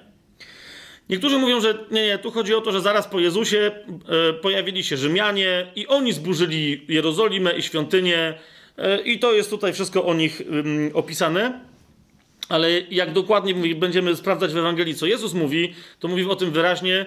E, a niektórzy mówią, że to Antioch Epifanes jeszcze przed Chrystusem. On rzeczywiście zrobił taką akcję, że w świątyni wystawił bodaj posąg Zeusa zamiast normalnych e, ofiar składanych w świątyni, czyli wiecie, z cielęcych, czy tam krowich, e, zarżnęli tam świnie, żeby obrazić Jachwę i tak dalej, i tak dalej, i tak dalej. I to było coś, co jest nazywane e, dalej w Nowym Testamencie przez Pana Jezusa ohydą spustoszenia. To jest to, co tutaj też jest, tu jest przetłumaczone jako no właśnie, jako spustoszenie albo obraz obrzydliwości. Niemniej wyraźnie Pan Jezus mówi, że to, co zapowiedział Daniel, nie zostało wypełnione przez Antiocha Epifanesa, tak? ale że, że ta ochyda spustoszenia dopiero nadejdzie.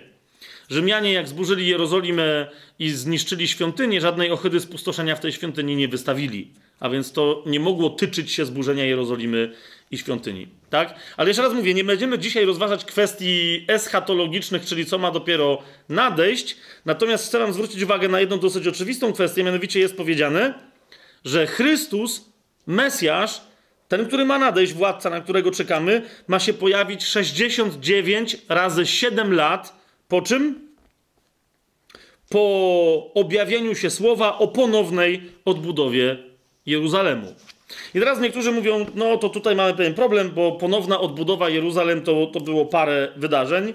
No było parę wydarzeń, ale żadne z nich nie było dekretem o ponownej odbudowie Jeruzalem. Otwórzcie sobie razem ze mną drugą księgę kronik. Y, to wtedy zobaczycie, zobaczymy to razem dosyć wyraźnie. Drugą księgę kronik y, na samym końcu. Teraz zobaczcie, że, że w tej drugiej księdze kronik na samym końcu to jest, 20, to jest 36 rozdział.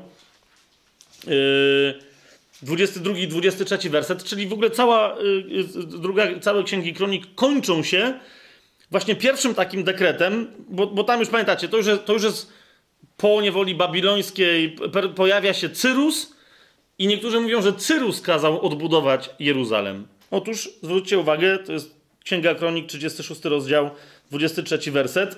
Co kazał zrobić Cyrus? Tak mówi Cyrus, król perski.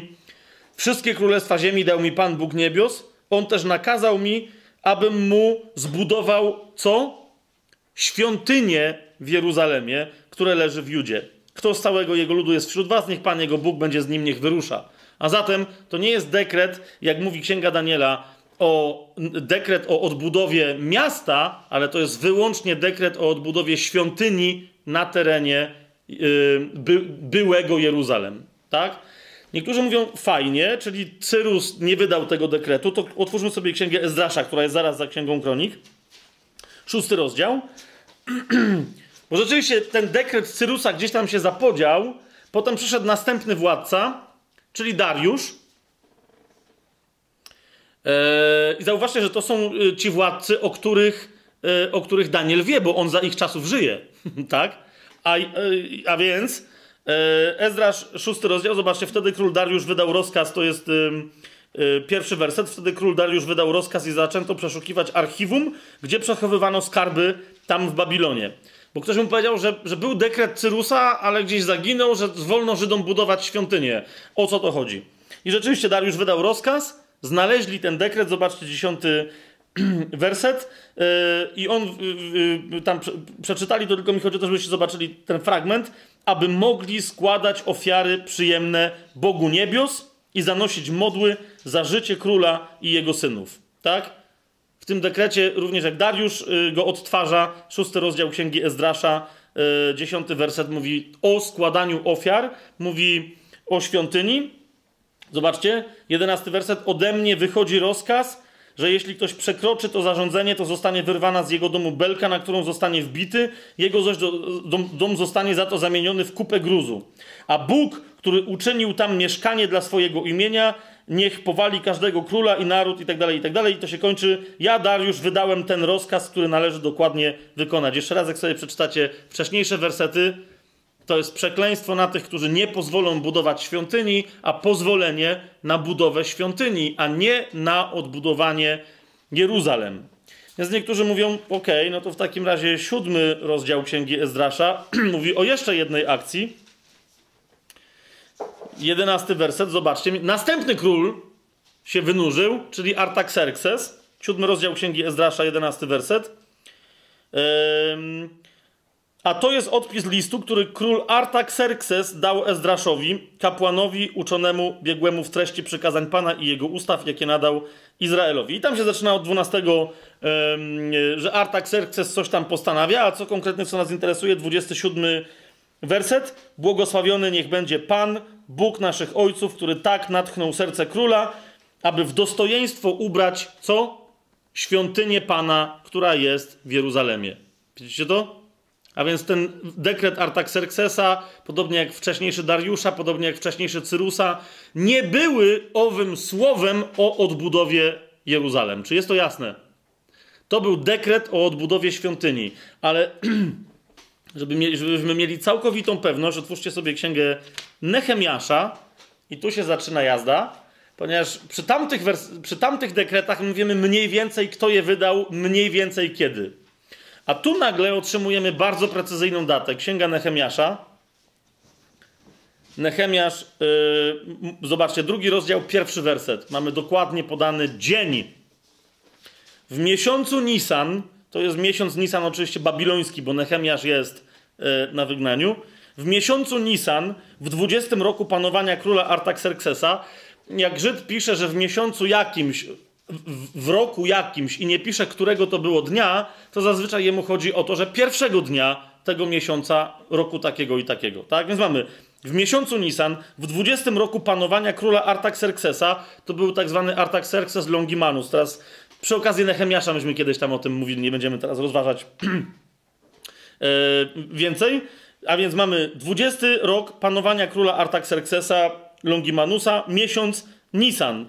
I mówi y, Nehemiasz, że usługiwał y, królowi, tak? Y, a nigdy przedtem tak źle nie wyglądałem, bo się bardzo martwił. Zobaczcie piąty i szósty werset, tam go król zapytał, co jest w ogóle grane, co się tak martwisz. I on, zobaczy, piąty werset, rzekłem do króla, jeżeli odpowiada to królowi i jeżeli twój sługa znalazł łaskę w twoich oczach, to proszę, abyś mnie wysłał do Judei, do miasta, gdzie są groby moich ojców, abym je mógł odbudować. Widzicie to? Wyraźnie widzimy początek miesiąca Nisan, 20 rok panowania króla Artaxerxesa. Nehemiasz prosi go nie o odbudowę świątyni, bo ona już tam stoi, ale mówi: Wyślij mnie, abym mógł odbudować Jeruzalem jako takie. A król rzekł do mnie, zwróćcie uwagę, szósty werset, królowa zaś siedziała obok niego. Jak długo potrwa twoja podróż i kiedy powrócisz? Król zezwolił na to i wysłał mnie, a ja podałem mu termin. Krótko mówiąc, podczas tej rozmowy, na początku miesiąca Nisan, w 20 roku panowania króla Artaxerxesa, to właśnie ten król Artaxerxes wydaje pozwolenie, wydaje słowo, można odbudować Jeruzalem. Ok? To, yy, to jest tutaj, zobaczcie, 17 werset. Skąd wiemy, że chodziło o Jeruzalem? No bo potem jak przyjechał Nehemiasz na miejsce, zobaczcie, jedenasty werset, przybywszy do Jeruzalemu spędziłem tam trzy dni, to jest jedenasty werset. Potem pisze, że się zerwał w nocy, prze, przemierzył całe miasto i mówi miasto w syfie. Jeżeli miasto nie ma murów, to nie ma miasta. Świątynia stoi, każdy tu może się wedrzeć i zrobić co chce. Więc, siedemnasty werset, natomiast obecnie rzekłem do nich, wy oglądacie niedolę, w jakiej się znajdujemy. Uwaga, że oto Jeruzalem jest spustoszone, a jego bramy spalone ogniem. Nurze, odbudujmy mur Jeruzalemu, abyśmy już nie byli pohańbieni. Widzicie to? Nie odbudowują świątyni, ale zgodnie z rozkazem królewskim odbudowują co? Jerozolimę. Teraz uwaga. Dosyć dobrze wiemy, ze względu na inne historie, chociaż tam się odbywają jakieś dziwne e, debaty, czy tu e, tam różni fil, filozofowie i historycy greccy e, tam czasem się spierają w jakichś tam kwestiach, ale zasadniczo, jak sprawdzicie nie na Wikipedii, tak, chociaż Wikipedia akurat to ma, zdaje się, że dobre źródła anglojęzyczne, ale na przykład Encyklopedia Britannica, inne źródła naukowe dotyczące się tamtego okresu, zobaczycie, że król Artaxerxes panował od roku 460. Ten okres jego właściwe panowania należy oznaczyć od roku 465 przed Chrystusem, czy powiedzmy przed naszą e, erą. Jeżeli więc to był 20 rok panowania tegoż króla Artaxerxesa, to mamy który rok? 445 przed naszą erą. Wiemy dokładnie, że jest to 445 rok przed naszą erą. Wiemy dokładnie, że jest to babiloński miesiąc Nisan na początku, czyli że jest to yy, marzec. To może być tam powiedzmy 15 marca, coś, coś, coś w tym, bo oni tam mieli przesunięte niektóre kwestie. Nie będziemy, jeszcze raz mówię, nie będziemy się teraz w to zagłębiać. A więc wiemy, że to jest, yy, że to jest miesiąc Nisan, babiloński, 445 rok przed naszą erą. Tak? I teraz mówi wyraźnie Daniel, że od tego czasu policz 483 lata, a teraz uwaga, lata takie, jak liczyli Babilończycy, takie same, jak w ogóle Biblia liczy, tak? Bo to jest kolejna bardzo istotna kwestia, zaraz wam to pokażę. To mówi dokładnie na końcu tego okresu, czyli 69 razy 7 lat, tak? To jest 483 lata od 445 roku, a, a, a, a będziesz wiedzieć, kiedy się objawi Mesjasz. Teraz jedni liczą tak, inni liczą szmak. Jeszcze raz. E, w Biblii, nie, Biblii kiedy, zwłaszcza kiedy daje takie konkretne liczby, Biblii nie interesują sezony, pory roku. Wiecie o co mi chodzi? Że rok ma wiosnę, lato, jesień, zimę. Tak? Ale Biblia, jeżeli mówi o roku, i podaje e, go zwłaszcza w złożeniu z innymi, tak jak pamiętacie u Daniela, tam ktoś spojrzał, e, Mario spojrzał, jak powiedziałem, że czas, dwa czasy i połowę czasu, tak? To oznacza rok, dwa lata i pół roku, czyli trzy i pół roku. Ale dlatego, dlaczego tak dziwnie mówi e, Daniel? Ponieważ mówi, to mówię, podaję wam liczby, podaję wam konkretne, konkretne liczby, które mają być liczone w profetycznych miesiącach i w profetycznych dniach. Co to oznacza? Otóż rok, nazywany czas, właśnie jednym czasem, tak? Jeden rok, taki profetycznie rozumiany w Biblii, to jest zawsze 12 miesięcy. Powiecie, no to tak jak normalny. Ale te 12 miesięcy, każdy z nich ma równo po 30 dni. Jasne to jest, to co teraz mówię? A zatem wychodzi nam rok, który ma ile lat? Yy, I wychodzi nam rok, który ma ile dni? 360, a nie 365. To jest bardzo istotne. Niektórzy powiadają, nie, nie, to tak nie ma e, w Piśmie Świętym. Zobaczcie sobie na przykład Księgę Objawienia, bo to, mówię, jak będziemy mówić o, o, o czasach ostatnich, to, to, to wtedy będziemy pokazywać wszędzie w Biblii, gdzie jest dokładnie takie liczenie, tak? Jeden rok równa się 12 miesięcy, równa się 360 dni, a nie 365. Spójrzcie na przykład e, w Księdze Objawienia, bo to już jest na, na końcu, że, że Żydzi nie przestali tak liczyć i prorocy biblijni nie przestali tak liczyć aż do ostatniej księgi Biblii. Zobaczcie, na przykład 11 rozdział. 11 rozdział. Yy, aha, list do Hebrajczyków otworzyłem, to dobry jestem. 11 rozdział objawienia. Yy, wers, spójrzcie na wersety 2 i 3. Tam jest podana jedna i ta sama yy, odległość czasowa. Spójrzcie. Zewnętrzny przedsionek świątyni wyłącz i nie mierz go. Macie objawienie 11, 2 i 3. Zewnętrzny przedsionek świątyni wyłącz i nie mierz go, gdyż oddany został poganom, którzy tratować będą święte miasto przez ile? 42 miesiące. Ile to jest 42 miesiące? 3,5 roku. Czas, dwa czasy i połowę czasu. To jest czas 12 miesięcy, dwa czasy 24 miesiące i połowę czasu 6 miesięcy. Ile nam wychodzi? 42 miesiące, tak? I teraz uważajcie, następny werset i dam dwom moim świadkom moc i będą odziani w wory prorokowali przez ten 1200, ten, ten, ten sam czas, tak? 1260 dni. Policzę sobie, że to oznacza, że te 42 miesiące to jest 1260 dni. Wychodzi nam dokładnie 30 dni na miesiąc. Widzicie to? I podaję to tylko jako przykład, bo nie będę teraz przeprowadzał, wiecie, całego dowodu, bo już żeśmy weszli mm, w dziwną biblijną e, matematykę, ale jak sobie policzycie więc, ile to jest dni od początku miesiąca Nisan w 445 roku przed Chrystusem, to yy, okaże się, że objawienie pańskie jest tuż, tuż przed świętem Paschy, konkretnie parę dni, tych parę dni, o których Biblia mówi, przed świętem Paschy 32 roku po Chrystusie. Znaczy po narodzeniu się Chrystusa, czyli nowej ery. Tak? Jeżeli oni do, wiedzieli jeszcze dokładnie, jeżeli rzeczywiście jest tak, jak ja zakładam, że ten miesiąc Nisan to był pierwszy dzień miesiąca Nisan, to, to, to jest idealnie wstrzelone w dzień, tak? W jeden konkretny dzień, którego nie dało się przeoczyć. Po prostu, tak? Dzień, w którym Pan Jezus powiedział: Weźcie mi osiołka, tak jak inny prorok powiedział, że on wiedzie na osiołku. Jezus przez całe Ewangelię, jak będziecie je czytać, cały czas mówi, jak, jak oni mówią, ty jesteś Mesjaszem, on mówi, dobrze, ale tego nie mówcie nikomu. Tak? w momencie, kiedy wjeżdża na osiołku do Jerozolimy, wszyscy krzyczą, że jest Mesjaszem i przychodzą faryzeusze i mówią, zabroń im tak mówić. A on wtedy nagle mówi, nie, nie, nie, to jest ten dzień. Jak oni nie będą tego wołać, to kamienie krzyczeć będą. Pamiętacie to? Otwórzmy sobie Łukasza e, Ewangelię. To jest ważne, żebyście to zobaczyli w tym kontekście, że Jezus o tym mówi, że to był dzień do policzenia. Tak? E, Łukasza to jest 19 rozdział.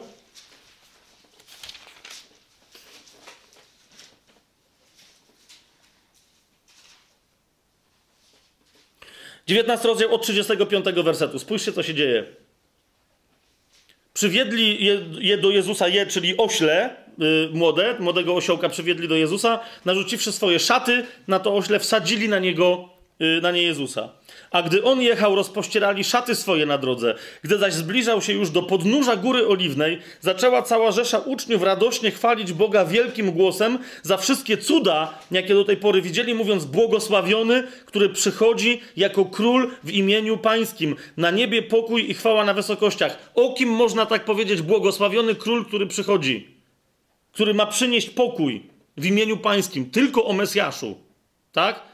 znając wszystkie przepowiednie, oni nie mieli Nowego Testamentu, mieli tylko Stary, oni wiedzieli, że, że po prostu to oznaczało i dlatego, zobaczcie, 39 werset, niektórzy faryzeusze z tłumu mówili więc do niego, nauczycielu, zgrom swoich uczniów, żeby tak nie mówili, ucisz ich, tak?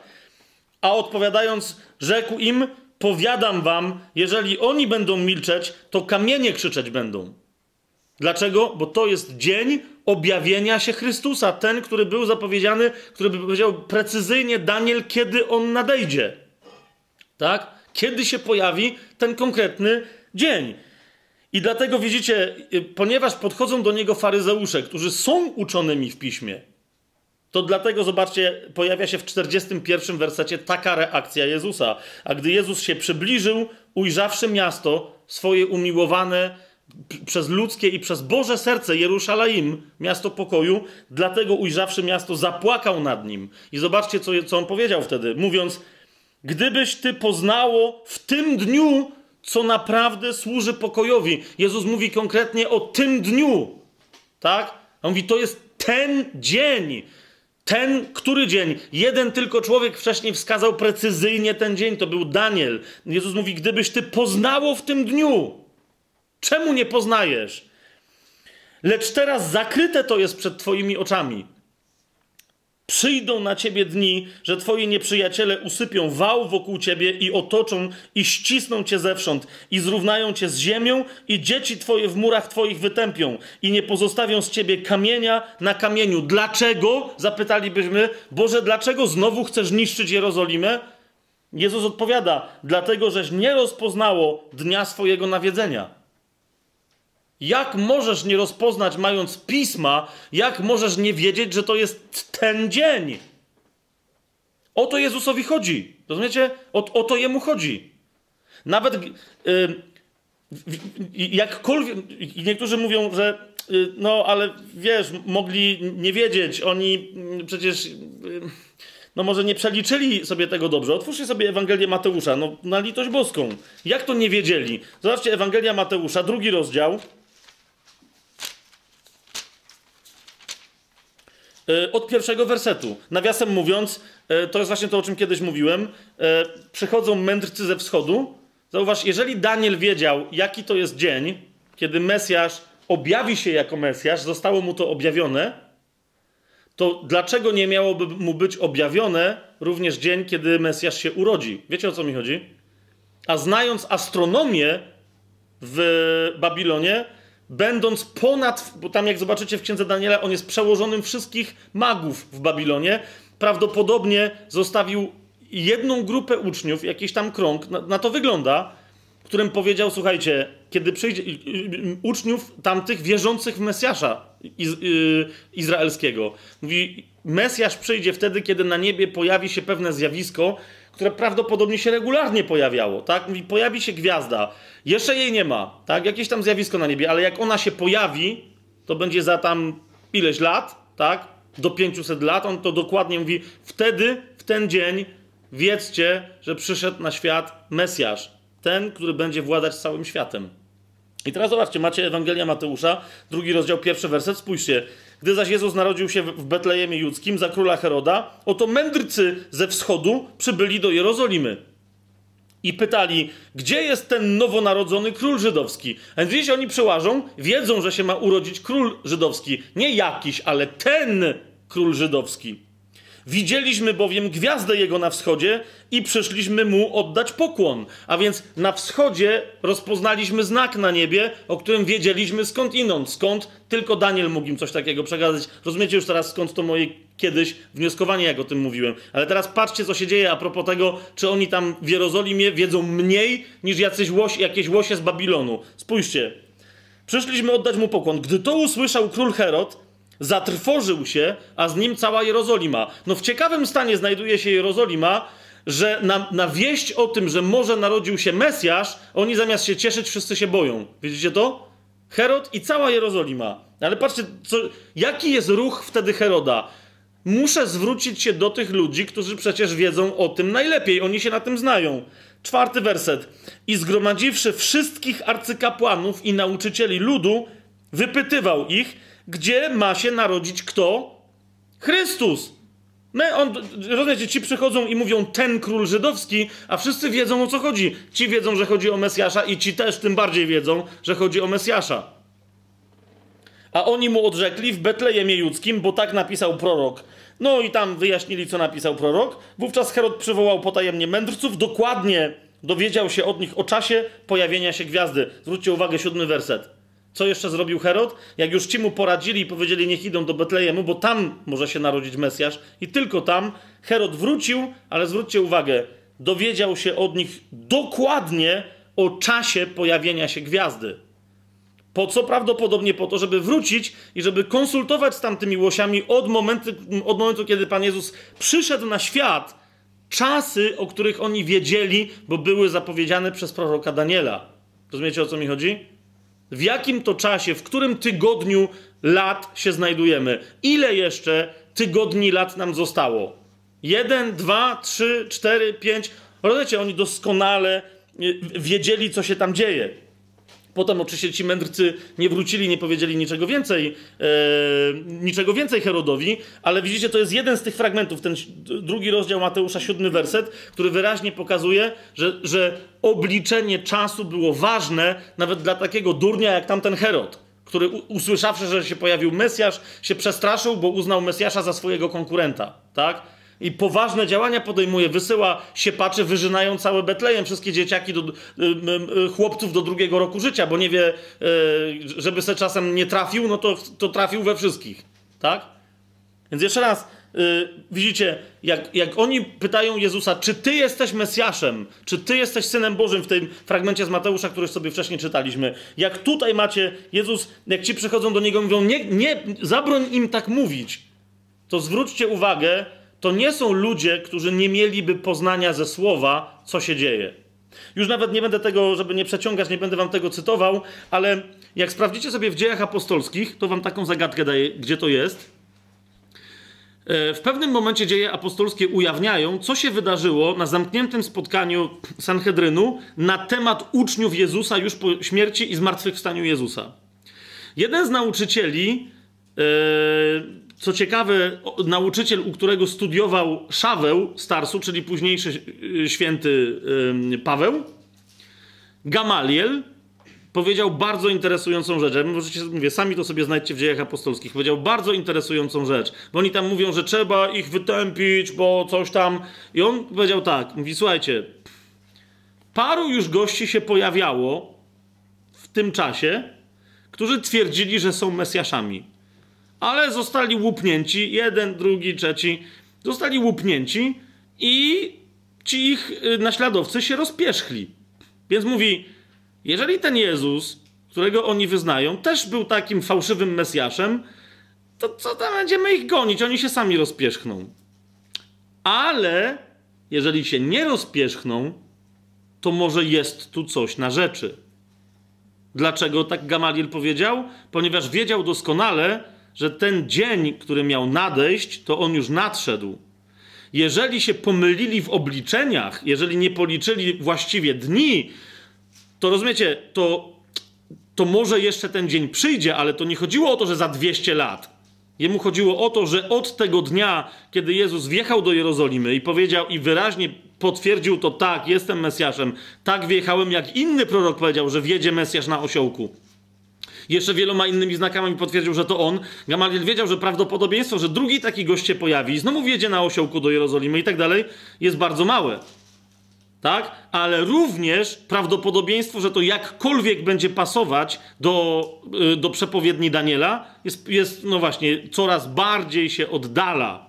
Wiedział doskonale, że tych, tych paru Mesjaszy, którzy się pojawiało, nie mieli tych znaków co Jezus. Tak? Ale żaden z nich nie trafił w sobie w taki dzień, który by pasował. To jest bardzo istotnej, więc również u Gamaliela tam widać, on do rady nie gada, bo my mu od razu powiedzieli, czy ty też jesteś wyznawcą Jezusa? Więc on tak nie mówi, ale widać wyraźnie, że ta jego roztropność wynika z obawy, że chyba jednak prawdziwego Mesjasza przeoczyliśmy i co wy na to, panowie? Teraz niektórzy powiedzą, no ale zaraz, no to jak mieli tak jasno napisane, czarno na białym, no to jakim cudem mogli aż tak bardzo przeciwstawiać się Jezusowi? Przecież badali pisma. Otóż sam Pan Jezus powiedział, że można rozumowo mieć przed oczami napisane czarne na białym, mieć wszystkie dowody, ale nadal, jeżeli chodzi o rzeczywistość duchową, oślepnąć, ponieważ oślepnie, ponieważ brak poznania wynika z pewnej jednej charakterystyki duchowej. Albo chcesz uwierzyć, nie chodzi mi o to, że uwierzyć w coś, co nie ma dowodu ale uwierzyć, czyli zaufać Bogu, nie uwierzyć w coś, ale zaufać komuś, albo chcesz uwierzyć, albo jeżeli nie chcesz, ponieważ coś innego jest dla ciebie istotne, to wtedy całe twoje badanie pisma będzie e, o kant tego stołu potłuc. Otwórzcie sobie Ewangelię Jana, piąty rozdział, e, i tam jest ta, ta lekcja dla, bo niektórzy mówią, że ej, ja bym rozpoznał Pana Jezusa nawet będąc potężnie wierzącym chrześcijaninem czy chrześcijanką, zwróć uwagę, czy jaka jest Twoja wiara, bo o jej jakość chodzi. Zobaczcie, yy, piąty rozdział. Yy,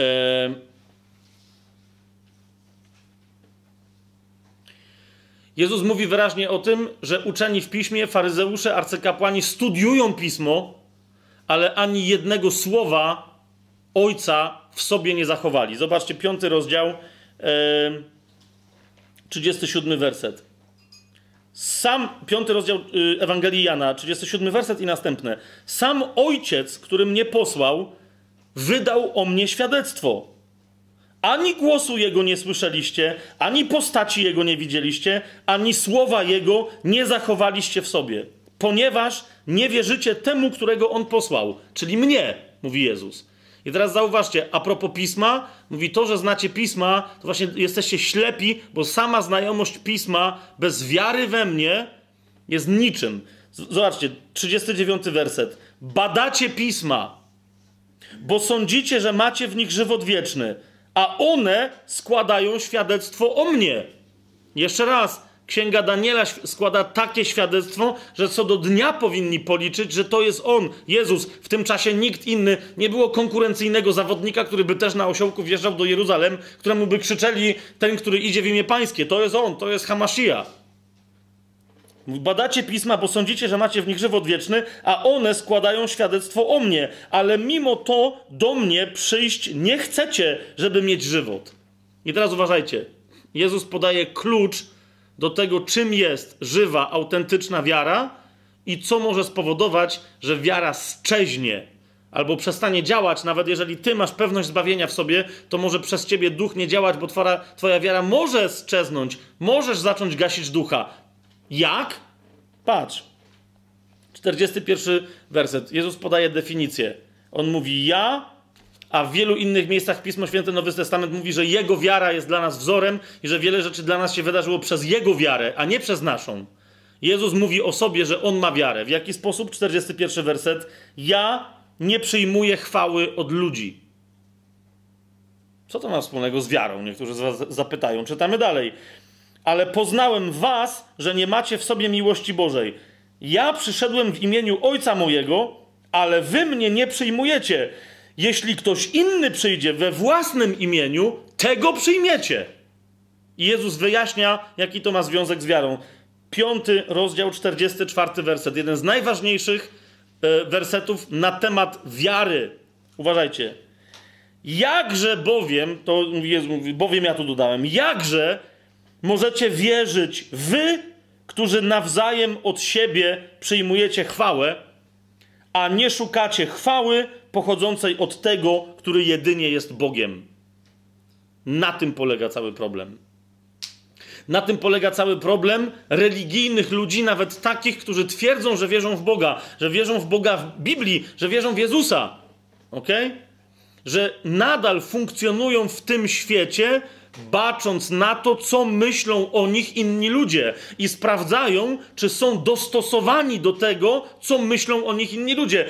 Żeby czasem się nie okazało, że inni ludzie, którzy mówią, hej, my jesteśmy z tej samej grupy, żeby czasem ci nie powiedzieli, ale już tego twojego zachowania to nie aprobujemy, także zmień to. Jezus to wszystko nazywa szukaniem chwały u, u innych ludzi. No mówi, wy szukacie chwały u siebie nawzajem. Wszyscy się podniecacie, że studujecie pismo. Wszyscy się podniecacie, że jesteście specjalistami od prawa. Wszyscy się podniecacie, że wiecie, jak się obsługuje świątynię. Wszyscy się podniecacie, że wiecie, jak się czci Boga. To jest to, mówi. Ale nawzajem sobie oddajecie z tego powodu chwałę. Sprawdzacie, żeby czasem któryś nie wyskoczył spod tego, co sobie sami ustaliliście, że jest napisane w pismach. I mówi, dlatego właśnie nie wierzycie, czyli, rozumiecie, wiara w Nowym Testamencie, Jezus o tym mówi, Paweł o tym mówi, list do Hebrajczyków mówi wyraźnie: wiara to nie jest wierzenie w coś, o czym ty nie wiesz, czy coś jest. Wiara jest poznaniem tego, co niematerialne. Wiara jest pewnością rzeczy, które, które istnieją, które są pewne, pewniejsze niż ten stół, który tutaj, przy którym siedzę, jest, jest pewnością, poznaniem rzeczy duchowych. Tak? To, to nie jest uwierzenie komuś na słowo, że on ci mówi, że za tą ścianą jest różowy słonik. Tu mówisz, tak, jasne. Albo, naprawdę? Niektórzy mówią, to ludzie wierzący są głupi, bo oni właśnie tak, nie, nie, nie. Wiara jest odwróceniem się od oczekiwania aprobaty ludzkiej, a zwróceniem się do Boga i przejęciem się tylko temu, czy On mnie aprobuje, czy nie. Przyjście do Niego przez Chrystusa oznacza, że Bóg oczywiście, że tak, całkowicie cię aprobuje, a wtedy zaczyna ci udzielać pełnego poznania. I wtedy widzisz takie rzeczy, jak na przykład słowo u Daniela, liczysz je, widzisz Jezusa i, i mówisz, to jest On. A jeżeli nie, widzisz Chrystusa, bijesz go w twarz, plujesz mu w twarz i, mu, i mówisz, prorokuj mi Chrystusie. Tak jak tamci, o których żeśmy czytali. Okej, okay? okay, oni mogli być nieuczeni w piśmie, ale inni uczeni w piśmie pozwalali im na to. Rozumiecie o co mi chodzi? Inni im na to e, pozwalali. Jeszcze raz, niektórzy powiadają, że można inaczej liczyć e, te, ten, te sześć, tych 69 tygodni e, Daniela. Jak mówię, nie, nie będziemy się teraz na ten temat kłócić, czy policzyć tak, czy inaczej. Według mnie te, to przeliczenie jest precyzyjne, zwłaszcza jak zobaczycie Ewangelię Łukasza której też wyraźnie jest powiedziane, kiedy Jezus 30-letni rozpoczął. Teraz tak mi się przypomniało, bo niektórzy mówią, że my nie wiemy, kiedy Jezus w stosunku do tego, co, co my uważamy, że jest pierwszym rokiem naszej ery, e, my nie wiemy tak naprawdę, kiedy Jezus co robił w swoim życiu. Oczywiście, że wiemy. Jezus 30-letni rozpoczął swoje, y, swoją pracę. Zobaczcie Ewangelię Łukasza, trzeci rozdział, pierwszy werset w 15 roku panowania cesarza Tyberiusza, gdy namiestnikiem Judei był Poncjusz Piłat, yy, tetrarchą i tak dalej, i tak za arcykapłanów Annasza i Kajfasza, doszło, doszło słowo Boże Jana, syna Zachariasza na pustyni i dalej, i tak dalej.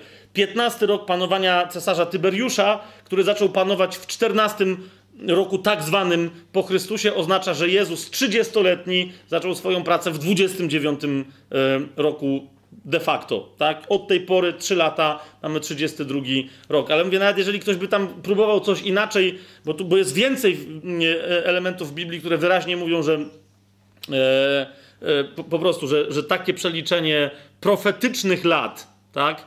Jeden rok równa się 12 miesięcy, równa się każdy miesiąc po 30 dni, a więc 360 dni.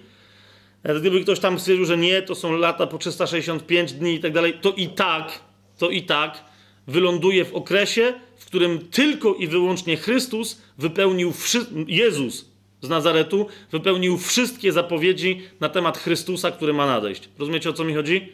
Tak, licząc czy inaczej, po prostu tam nie było innego gościa, który by tych e, kilkaset w moim przeliczeniu zapowiedzi swojej osoby, które by je dosłownie, literalnie wypełnił. I dlatego, jak, jak y, dzisiaj mamy zakończyć y, tą konferencję jeszcze czymś, jakimś jednym słowem, to bym powiedział: zwróćcie uwagę, że do tego genialnego w księdze Daniela, do tego genialnego widzenia, y, w którym została ta niezwykła tajemnica y, Danielowi objawiona, to jest y, Daniela 9 rozdział, drugi werset.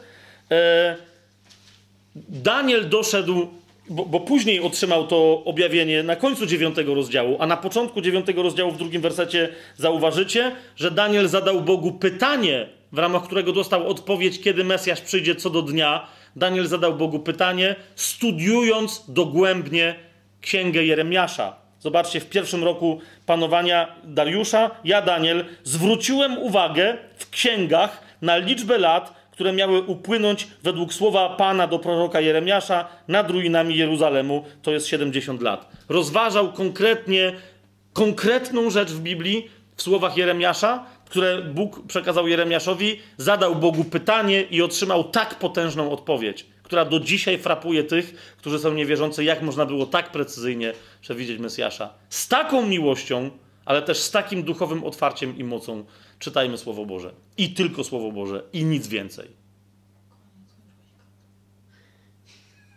Amen.